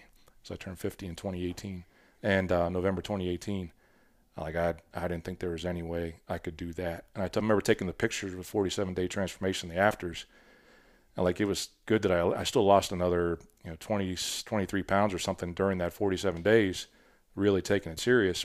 And but I looked really bad. I was actually too skinny. People were asking me if I was sick, so I went the other way. Oh yeah. But part of that is at 50 years old. I mean, those who's listening, when you wait till you're 47, 48 to do that, when you lose that much weight, like stuff doesn't go back where it's supposed to go anymore. It just doesn't work. So yeah, they have to have surgery to fix that if you want to, which I haven't. So, but it was you know, that was quite a journey. And then, you know, from that point forward, really for me, it was all about learning to enjoy things that I liked. You said be a human being. So I still like to drink beer. I still like to. What's your beer? I'm a cheap beer drinker, Michelob Ultra. So that's my. Really? That's, yeah. Oh, it's like water, dude. I know. Well, that's part of. What's the Miller Lite thing now? It's only 1 more calorie. Miller Lite sucks too. Yeah, I'm not a big fan of Miller Lite. I don't. If I'm gonna do, I'm not advocating people to drink booze, but if you're gonna do it, like, enjoy it. You know, like, yeah. What the fuck? I gotcha. I'm trying to think. What do we? Because like, there's so many. It's too much. Like, it's. I'm so confused now. But they're so deep. Like, I remember as a kid, there's probably like 10 beers. Now there's 25 local beers in Scottsdale. Right. I'm like, what the hell? I'm like, I'll just take a Stella. Like, let's call it a day. There are some places we go to, like Scottsdale has Scottsdale Brewing Company has a good place, and Coronado. There's places we do, and like, but again, they're all similar. But if I'm gonna have a beer, I'm like, I can't like, it can't be water. I know. I had a Scottsdale Blonde while I was here. They're good. Yeah, I was in town, so I did have one of those. We have those at our house. Yeah. There's this place called Salty Crew, which is at a Coronado Brewing Company. Both those and like a Stella. It's probably the only 3 we keep at our house. But Scottsdale Blonde is legit. Those are like that's not terrible for you. It's so much better than like a Michelob Ultra. No offense, Michelob Ultra, it's great. Well, they try to make it like it's like a fit beer. I'm like, it's a 1 calorie. Well, actually, my son came in. He's about fit beer, so we bought the. Actually, when we got into town here, we went to the Circle K. We got in late, and I saw these Bud Light zero carb things. It actually said beer. It's like a seltzer or something. Yeah, it was absolutely a seltzer, but they actually called it beer and had zero carbs in it. You know, it's zero carbs. Let me try it. It was horrible. Trash. It was horrendous. Yeah. I've never drank like a White Claw or any of that. Like, this seems gross to me. Like, I'm not a fruity. I don't like any of that shit. I'm like, if I'm going to drink booze, like, I'm just going to drink booze. My man. Beer, whiskey. Yeah, I like a bourbon. I like a Woodford's my bourbon. It's not a go-to. I mean, I have a bourbon maybe once a month or something like that to sit down and just have it neat. Oh, I got a dude here, Dennis. Shout out to Dennis. He just left. We do gifts for, like, the Sunday Metcons. Some of the guys don't drink. Well, I don't know exactly what they drink. Some of them don't. Some of them do drink whiskey, so I'll buy them all these whiskeys. I have the whiskeys lined up. I have Post-its on it with their names. He knows every bottle. That's even the label's covered up. You can't even see it, but he just knows down to a T. I'm like, this dude, he knows his shit, man. That's different. But I was just curious. That is different. Yeah, I was just curious. That is different. So what does the fitness routine look like now? Like over 50 compared to maybe when you're, you know, you were doing it. You know, I don't know if you took it serious when you're in your 20s, but obviously when you're in your 30s and you're like, I got 80 pounds loose. Fuck, let's do it. Does the training look way different now, you know, being 50 plus versus like 35? 30s, it did look different. It was more certainly heavier weight. And we were doing, you know, barbell deadlifts and barbell squats and pieces like that. And not that I didn't like that. It worked for me at the time. But for now, for me, it's more repetition than anything else and less about, you know, doing 3 or 4 reps of something. And that's probably even – as I continue to progress on my journey. So I'm in the gym. I'd like to be in the gym 3 days a week, if not, and then 1 day on the weekend, so Saturday. If I'm at home office, yeah. I'll get there 4 days a week. If I'm traveling, I travel 2 weeks a month to the hotels, and I make sure I get to the hotels at least 3 times. You travel that much still? Yeah, 2 weeks a month, yeah. What? Yeah, so I have a client in Illinois and a client in Stockton, California. So you're going all across the country. Yeah. Where do you stay at usually? Like a select service or something like that? Stockton, I'm at in a Hilton that's there. And in Sterling, Illinois, there's not a whole lot there. The nicest place is the Holiday Inn Express. So it works out okay. Before I met my wife, that was like the nicest place I'd ever been. I'm like, this is the shit. I know, right? And then she like took me to the Ritz-Carlton. And I'm like, oh, the Holiday Inn Express sucks, dude. Yeah. But they have like a gym there probably? Yeah, they have a gym both places. They both work out pretty good. They got dumbbells and the one in Stockton has kettlebells. So, it works out pretty good. Oh, nice, dude. And for me, it's, again, I've always, certainly in the past few years, appreciate the content that you put out there on Instagram. And I've done the 50-day, and I've done the mobility. I've done a bunch of the stuff, but I've stayed, obviously following the Instagram and some of those workouts that you do on there. And I just, I take it 60% of whatever you put on there normally in terms of weight or in terms of some of the repetitions that keep me going. But I use those workouts on a regular basis. I have 5 books of all the workouts I've done since January 14th, 2017. And I'll go back to them, and I'll see if I do another one just to see if I can progress. Oh, nothing like trying to put an 80-pound jacket on, which Margot did this to me 3 years into my journey and do the same workout that I did the first day I was with her. with an 80-pound vest. Oh, bro, the worst. Oh, my gosh. It was absolutely ridiculous. I'm like, and I was carrying this 80 pounds through that journey. So. Well, it's crazy because this one, I think this one on my seat right here, it's a hyper vest. I think that's 20 pounds. Dude, I'm dying. Like, you're doing jumping jacks with a 20-pound weight vest on. It's like, you can still do pull-ups and push-ups, but it sucks, dude. Mm-hmm. That's 20. I couldn't imagine doing 4 times that. Yeah, I mean, it wasn't anything that was really hard, but a few step-ups and things like that. So that first day, she was easing me into it. But to still put an 80-pound vest on and then try to do it again was quite interesting, to say the least. So, that's 4 days a week for me. And then the other days I try to stay active. My wife and I will walk through the neighborhood or whatever we got to do. Walk the dog, walk through the neighborhood. Try to get her 10,000 steps in every day, even when it don't work out. So it's an important part of what I do, no doubt about it. And what, like food-wise, like what does the eating progression look like from cheeseburger and fries and beer every day to like what does a normal week look like? I mean, the traveling part. I mean, my wife has been like everywhere this last week, like from Utah to back to Arizona to Nashville, then back to here. And it crushes you, like, unless you're super dedicated and diligent.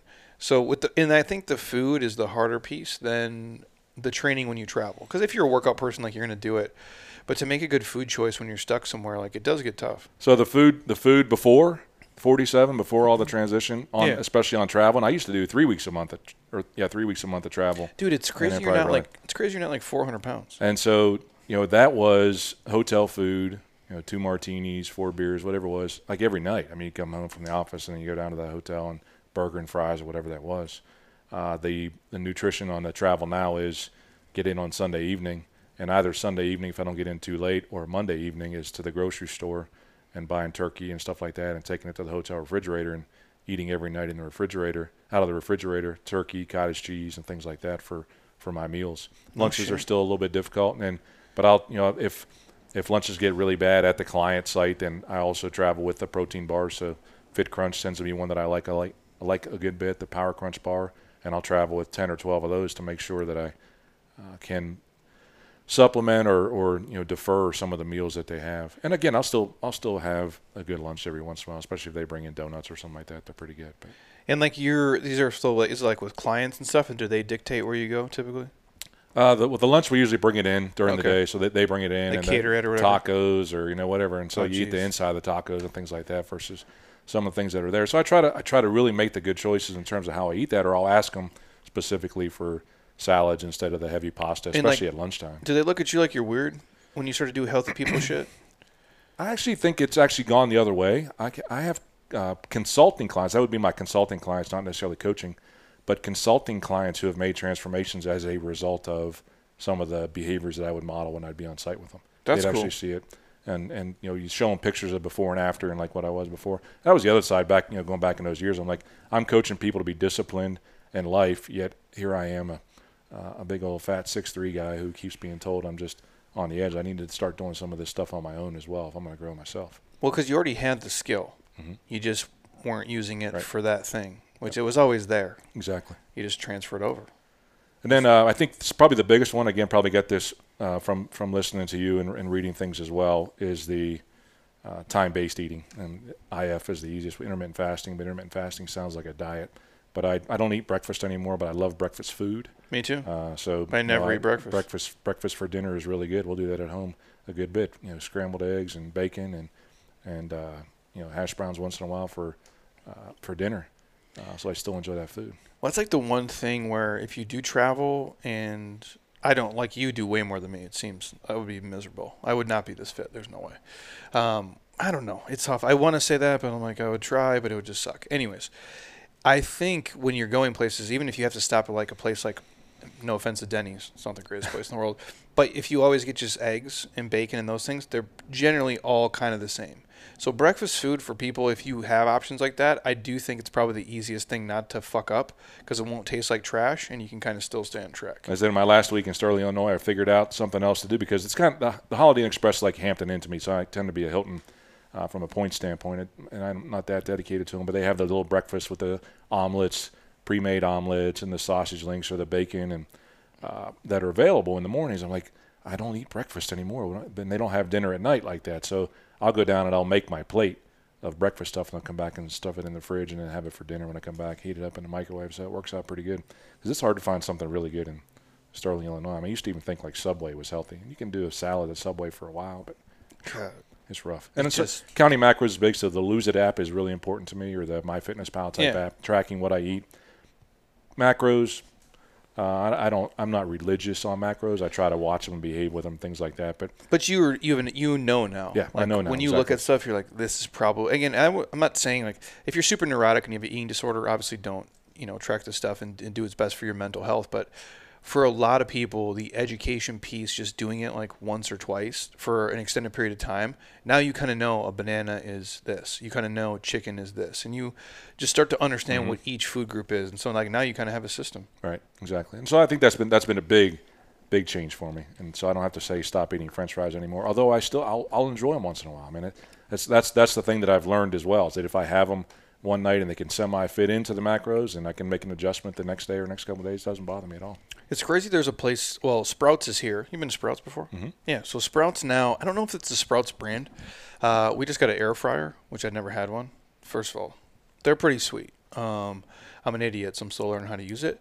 But they make these French fries at Sprouts where it's either, normal, like traditional cut French fries, crinkle cut, or sweet potato fries, but it's only one ingredient. It's just potatoes. There's no salt, there's no oil, there's nothing. And it's, and again, do they taste like, Five Guys? No, they don't. But if you put salt and pepper on them, like, they're pretty dope, and there's no oils on them. And so now you're basically just eating potatoes. And to me, with like the ketchup we use or whatever, like it mimics, it's as close as I'm going to get for the most part, unless I'm going to go out and just eat it. And I don't feel like as dehydrated and as crazy, and I don't feel like as big of an asshole when I eat those. So there is a kind of workarounds too, which is helpful. So I've been doing that lately too. Air fryer, I think they just named it wrong. It took me a few years to actually buy one too, because it said fryer, and I wasn't really sure exactly what that meant. But we have one. My wife and I use the air fryer pretty regular. Yeah, it just makes them, because in the oven they kind of suck. Yep. At least to me, and they're a little bit crispier that way. I just did some last night. I'm like, these are actually pretty good. Mm-hmm. If you're used to eating McDonald's, you're going to be disappointed. It's a gradual progression. Well, that's rental food there, though, McDonald's or something like that, so it doesn't stay with you very long. Is there anything like you wish you would have done, maybe like when you're younger, in terms of like your physical body? Like, hey, if I knew what I knew now, this is what I would have done at 30, whether it be training style, eating, mobility, any of the mix. Well, for me, it would have had to been on the eating side, because I really had no filter when it came to eating. I mean, there was nothing that I wasn't willing to go for with. Did you never felt shitty, or just didn't know? Oh, I always felt crappy. I mean, I even went through the process, again, still later on in life, probably mid-40s, of I would track the food that I ate rather than not tracking for calories. But I would track it for how long it took to go through my system. It really messed me up. I'm like, well, I can't go back to that restaurant. So I'd say I can't go back to that restaurant because it only took it 30 minutes to go through my system, and that was a horrible experience. So I certainly would have changed eating habits a long time ago. And it's, I mean, look, when I played basketball and football in high school, I was never really a lifter in terms of fitness. For me, basketball, you talk about Jordan, and my guy was Larry Bird in terms of going through, so I couldn't jump either, but I could check the jumper like Bird could, and But I come home and my parents were both still working, and so I throw a frozen pizza in the oven. That was before the game kind of thing. You throw a frozen pizza and have that, and that was 5 days a week. I was eating frozen pizzas and things like Pop-Tarts for breakfast and all those different things. And it was always just whatever was convenient. Same shit here, yeah. And so, I don't know that those habits at a very young age would have been, but certainly. The first time I made the transition when I got down to 212, if I'd have known more about nutrition, I think, I don't know what would have been different necessarily. I think we're here for a reason in a lot of different ways, but I certainly would have felt better. I mean, I did. There's no doubt, as I said on that day, January 14th, I was sick and tired of being sick and tired. I used to get sick all the time, sinus infections and colds, and I mean, I don't get as sick as I used to. And they just don't happen. And like, knock on wood. I can hear that. But well, when you're in it though, it's like, you don't really know what you're missing, because it's like you don't know what feeling really good feels like. I feel like that's the way it's supposed to be, right? I mean, my dad was a big guy, no doubt about it. I'm like, I guess this is my genetics, is I'm going to be a big guy. I was way off with that. I mean, you've talked about this before, and it was something I've used in training. The best time to plant a tree was 20 years ago, and the next best time is right now to make that difference. If anybody's listening, whether you're 50 or 60 or whatever, we're just get started on it now. Can't change what happened in the past necessarily, but certainly learn from it. That's the key. And so if someone, like, let's say they're listening and they're like, you know what, I probably, and again, most of the people who listen to this, I assume, exercise and work out. Otherwise, what the fuck would you listen to me ever talk about anything? But maybe it's for their parents, a mom, dad, somebody, maybe they're a similar boat, they're in their 50s, or even maybe even younger, doesn't matter. Like, what would you tell, like, where do they start? Because I think for a lot of people, they get so overwhelmed or they don't know what to do, how to attack it. And a lot of times we will read intake forms or we'll hear things from people. They'll say, hey, well, I really want to come to the gym, but I have to get fit before I come here. And I go, dude, I don't, like, you know, I don't clean my house before the cleaning lady comes, even though Heather tries to do that. And I'm like, this is what I'm not going to cut my fucking grass before the landscaper comes. This is stupid. This is what they do. They're here to help us. And that's what we do. And so, like, if you were to tell somebody who's like, or I'm sure you've taught friends of yours who have maybe asked, like, hey man, you know, I got 80 pounds to lose. I don't feel good. I don't, you know, things aren't going right. Where do I begin? Well, much like I would give advice in many different ways now, as we talked about earlier, is, you know, everybody needs a coach, and I believe you have to find a coach or a mentor in that space. If you're truly ready to make the transformation, then I believe you've got to help. You've got to find somebody who's willing to help you on that journey, that knows what they're talking about. So, you know, somebody who's looking to gain or lose 80 pounds and it wants to start now and is truly ready to make the transformation, I'm not going to say, well, you need to work with me and I'll help you develop a plan. That's not my lane. That's your lane, Jeremy, as a fitness and health expert. And there's reasons that people who are really good at stuff have coaches. I mean, Tiger, as he said, he didn't forget to play golf while he was away for 13 months after his accident, but he's got a coach. He's got a golf swing coach that helps him out. And there are executives and organizations that have coaches that help them with their business skills and to go forward. And I believe that everyone needs to have a coach or a trainer who truly wants to make that big transformation. Now, and then the question might be, well, I don't have access to that. I don't have the money to do that. And, you know, I believe you got to, and my wife helped me do this, because we did have situations where we said, we don't really have the, you know, extra money for the money for a trainer. And we're like, no, I don't think we have the money not to have this trainer, in terms of what, you know, good health costs money, bad health costs lots of money though. And then, you know, the other places that you're putting your money in terms of where you're spending it, in restaurants or wherever it is, and you start to eat a little bit healthier and eat at home, I think that finds you the money that you need to go find a trainer. But that would be the advice. Somebody who needs to make a big transformation, that would be the advice that I would have to him, is to find a trainer. Second thing I would really talk to him about is it's more in their mindset as well. What are they willing to sacrifice to make that transformation? Because, you know, you can't continue to do the same things over and over again and expect some different outcome to go forward with. What are you willing not to do? It might be the people you hang out with. It might be the places that you go for entertainment. It might be the place that you work. You know, are you willing to sacrifice some of those things that are making you sick to get better? You need to be ready to make that decision or those decisions. Well, it is crazy. It is a mindset shift. And obviously some people economically, you know, if you can't do it, there is so much free shit. Oh, my gosh. Out there, too, to watch, to listen to see, to learn. And most people like myself are relatively receptive. Like, I try to get back to everybody in a somewhat realistic time frame. It's getting a little bit out of hand these days. But I always look at those things as like investments, right? Like, where, especially the things that I'm not great at. And if I go down a list of, like, if I have a financial advisor, if I have a CPA, if I have a general doctor, if I have a dentist, I have an eye doctor, I have a landscaper, I have a mechanic, like, these are all people we pay. And I'm not saying those things aren't important, but are those things more important than me being healthy, moving good, feeling good? I don't think they are, because when I feel like shit, honestly, I don't give a fuck about anything else. Like, I don't care how my car runs. I don't care if my pool's clean. I really could give a shit what the Dow's doing. If I feel like garbage, like, that's, to me, and obviously I do this for a living, but that's the only thing that really matters. And I never look at it as like, well, it's an expense for me. I'm like, it's just an investment. And I'll ask this before I let you go. You yourself, obviously, like, this is what you do. And what kind of stuff have you, like, invested in terms of, like, coaching or, like, a mastermind group that you've probably been a part of? Like, how has that progressed, and, like, how early did you start doing it, and, like, what does it look like today? Well, that's good. That's a good question. I think if I look at one, in fact, I had the opportunity yesterday to also see a mentor of mine, an executive coach, the first executive coach I ever worked with back in 2003. He lives in Prescott, Arizona. He lived in Oregon for a long time, moved to Prescott, and I took my sons and my wife and went to have lunch with him yesterday. First time I had seen him. I saw him once about 5 years ago in Chicago, but first time we really had a chance to spend some time and break bread and have a good time.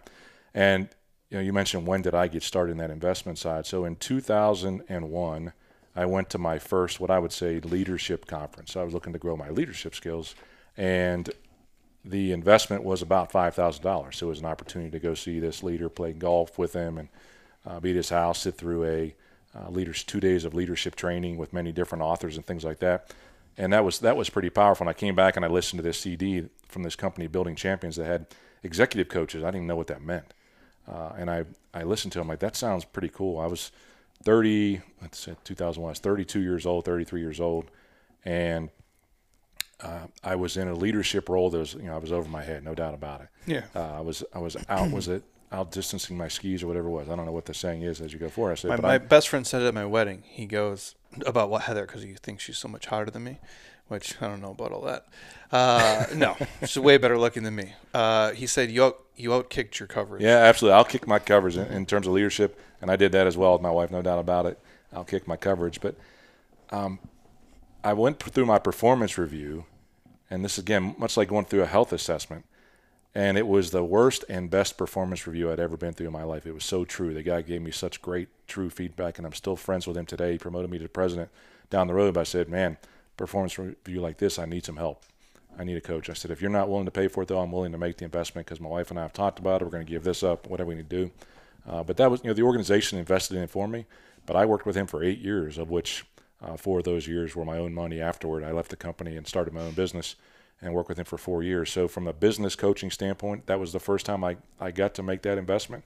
I made it in Fort Wayne, Indiana. I worked with a trainer in Fort Wayne from a fitness standpoint. But again, I wasn't ready to make the sacrifices I need to make it lifelong. And that was more of a mindset than it was the reason behind the training. So that was big for me. Certainly the investment in the programs that are even a little bit smaller. You know, again, and this it feels like a shameless plug to come on like I'm kissing up or something, whatever it is. But you know, those packages that you put together with a 47-day transformation or the 30-30 that I just finished up, and I haven't done all of them every time, but it gives me the discipline. It gives me a kick in the tail that I was looking for. The 30-30 really for me, because too many times I was doing a 25-minute AMRAP instead of a 30-minute. Just adding those extra 5 minutes at the end and being connected to a group of people like that, which is very important as well. If you don't have the trainer, then be connected to a group of people who will help to inspire, encourage, and motivate you to keep going. And so people posting pictures of their workouts and things like that on the private Facebook group, those are important. That's a mastermind to me in terms of people that are doing that. And then, you know, I've started a couple of my own masterminds with individuals, again, that investing of time to get something done, because it takes time to do those things as well. It's not one of those things that's free. Your time is not limited. Or excuse me, time is not, it is limited. It's not infinite with regards to the time that you have. So you got to choose where you're investing your time, and you got to give things up to make that happen. And I found most people too who find, you know, however you define success, whether it's financial or happiness or somewhere, you know, across the spectrum, they're willing to do that. And I always looked at it where, especially when I didn't have money younger, if I could buy like a training module or something for, if it's $400, can I make $4,000 from this? And without a doubt, every single time, the answer is yes. Or if I would go to, I'm trying to think of like something cheap. Like I've been gifted shit too, like Tony Robbins and also their crazy shit that I never would have paid for. It just seems too extreme to me. But I did learn a lot of stuff, more so from just the people you're around. But I remember like buying like a Dave Ramsey, like, I don't know, Entree Leadership or some retire-inspired thing to drag Heather to so she would, you know, believe the shit I would say, even though I'm saying the same shit because I'm just parroting these guys' information. But that conference would be like $100. Now, I'd spend the day there. Which, so it's a Saturday, but $100, and I sit there all day, and I would say to myself, can I get 10x from this? Like, so is this $100 in one day? Can I make $1,000 from this? Or can I do something that'll change my life? And the answer is almost always yes if you go into that with mindset. And it's the same thing when I would start doing mastermind groups. Like, I finally joined like a real, this is probably like, what am I, 28 or 9? And I forget, like, you had to be doing a certain amount of money, like, it's pretty substantial. And I think it was maybe $800 a month, something like that.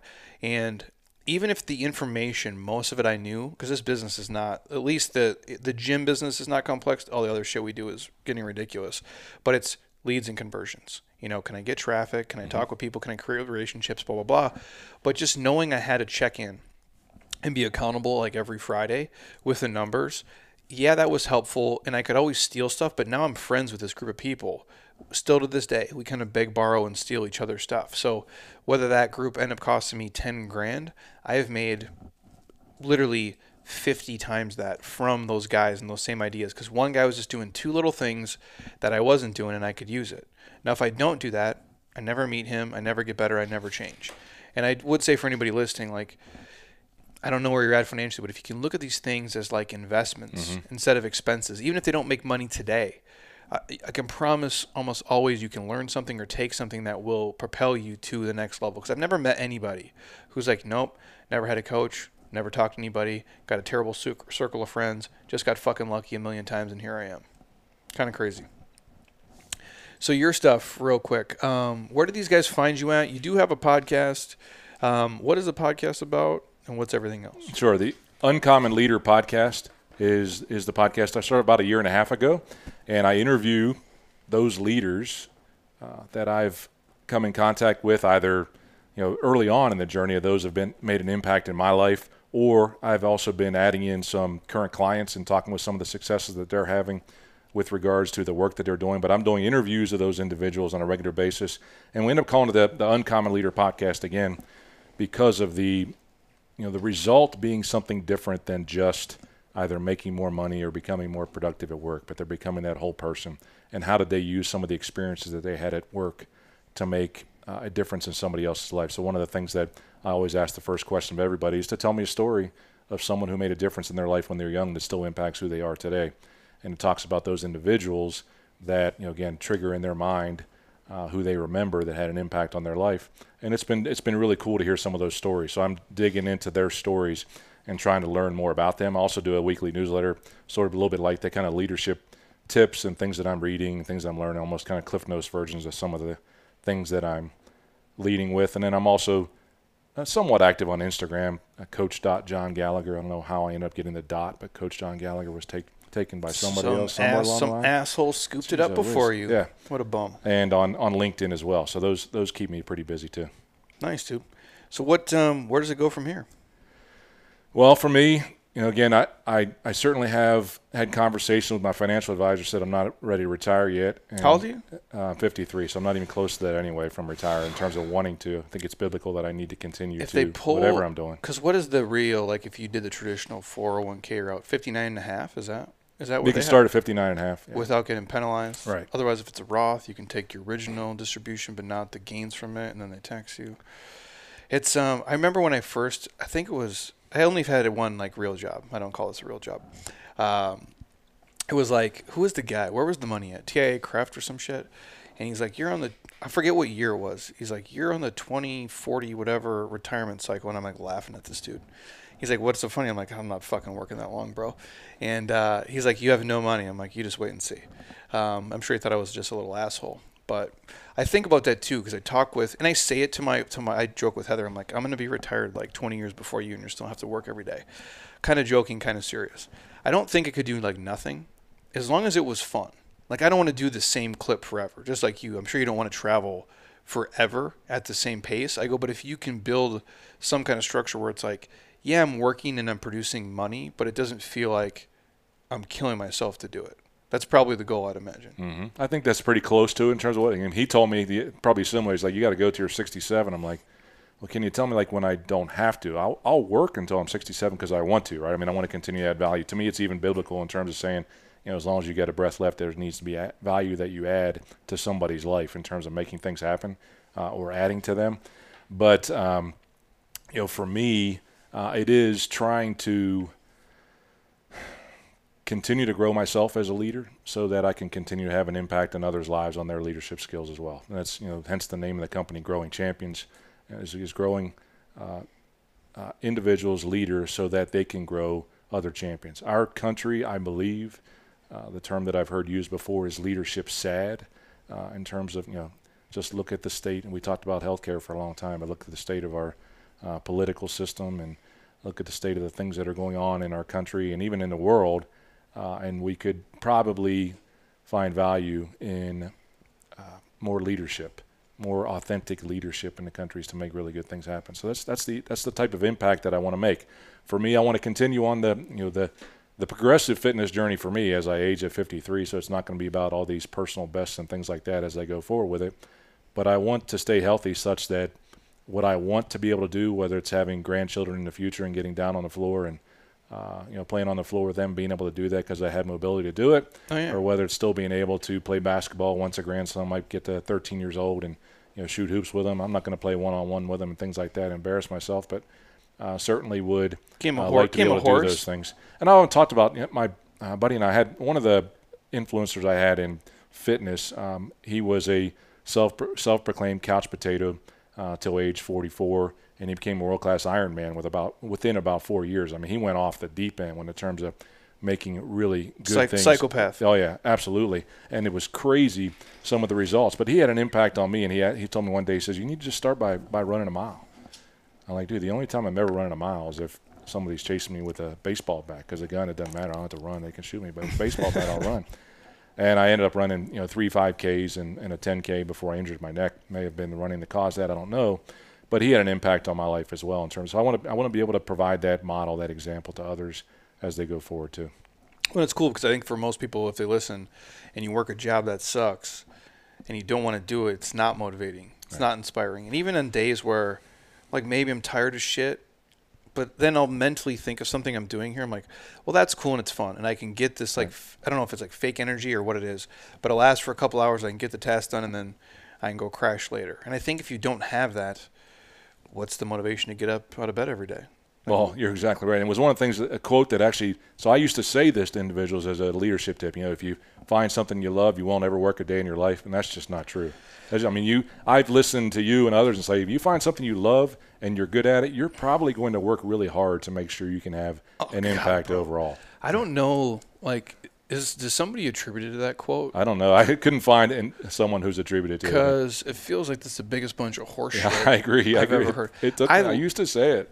I like probably 95% of what we do here. Now, the 5% does suck, but 95% of it I think is cool. However, the one I go back to is, well, if you love what you do, and probably specifically if you work for yourself, you're just kind of working 100 hours for you, so it's not 40 hours for someone else. Because when it's you, it always kind of has to be on, or your team always has to be on. And if I go to, if I use McDonald's as the example, or Coca-Cola, everybody in the world knows what fucking McDonald's is and what Coca-Cola is.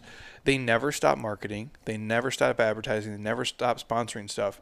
Yet everybody already knows. Well, why is that? Because they have to be on top of mind. So it's constant. So if you think, you're going to branch out on your own and not give the same effort, I'm like, there's no way you'll be successful. It's way too competitive. And it really is. You'll be successful because you put 100 hours into it, because you feel like a good chunk of it isn't pulling teeth, but it's your time no matter what. Even when I love stuff, I'm here today. I don't even know what fucking time it is. We've been here for 2 hours. It's 12:30.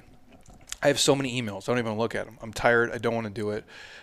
Maybe I'll punt them today. But this is still my time on a Sunday, and it's your time, and we like doing this, and it's fun. And selfishly, I'll make money and whatever, and we'll juice your stuff up. But we're still here, and that's the takeaway for people. It's so just don't be confused and think you're not going to work more, especially if you love it, because you'll probably work 3 times as much. Exactly. In all reality. Yep. Cool beans, dude. I'll put all your stuff in the show notes. This is all good stuff, man. The healthcare stuff, for sure, I didn't know. Way more complex than even I thought. Definitely. Different, crazy. But I like it. So if you guys need to get you, where's the easiest way they can holler at you? Instagram? Or? Yeah, Instagram's the easiest way. Coach.JohnGallagher is the easiest way. LinkedIn, it's the same, Coach John Gallagher. So both those spots are easy to get in touch with me. Nice, dude. I'll put the podcast link in the show notes, too. If you guys got questions for him, obviously hit him up. He's pretty accessible. Seems like a normal dude, so don't be creepy when you send him messages. And reminder, 4 Days of Fitness, if you guys want to check it out, I'll give you a podcast discount code. Links on my Instagram bio. We'll be pumping it out every single day here on the newsletter. And then if you guys want a free sample of Athletic Greens, hit me up. Otherwise, athleticgreens.com/JeremyScott will get you all the free stuff from there. And I'll be back next, maybe Friday or Saturday. I got a lot of stuff in the works that I'll share with you guys as we go. But John is my last guest for probably a week or so or two. So I'll get Heather back on here too. But I appreciate it, dude. This is all good stuff, man. It was a blast, Jeremy. I appreciate what you do, and having me out on the podcast was a blessing as well. Well, yeah, dude. All the way from South Carolina via West Virginia, all over the world. Good stuff. So give them a follow, you guys. Check it out. If you got questions, obviously hit them up or shoot me a note. And until next time, you guys, eat well, train hard, be nice to people, and please, you guys, keep doing shit you love with people you enjoy because your life is too short not to. I'll talk to you soon. Peace.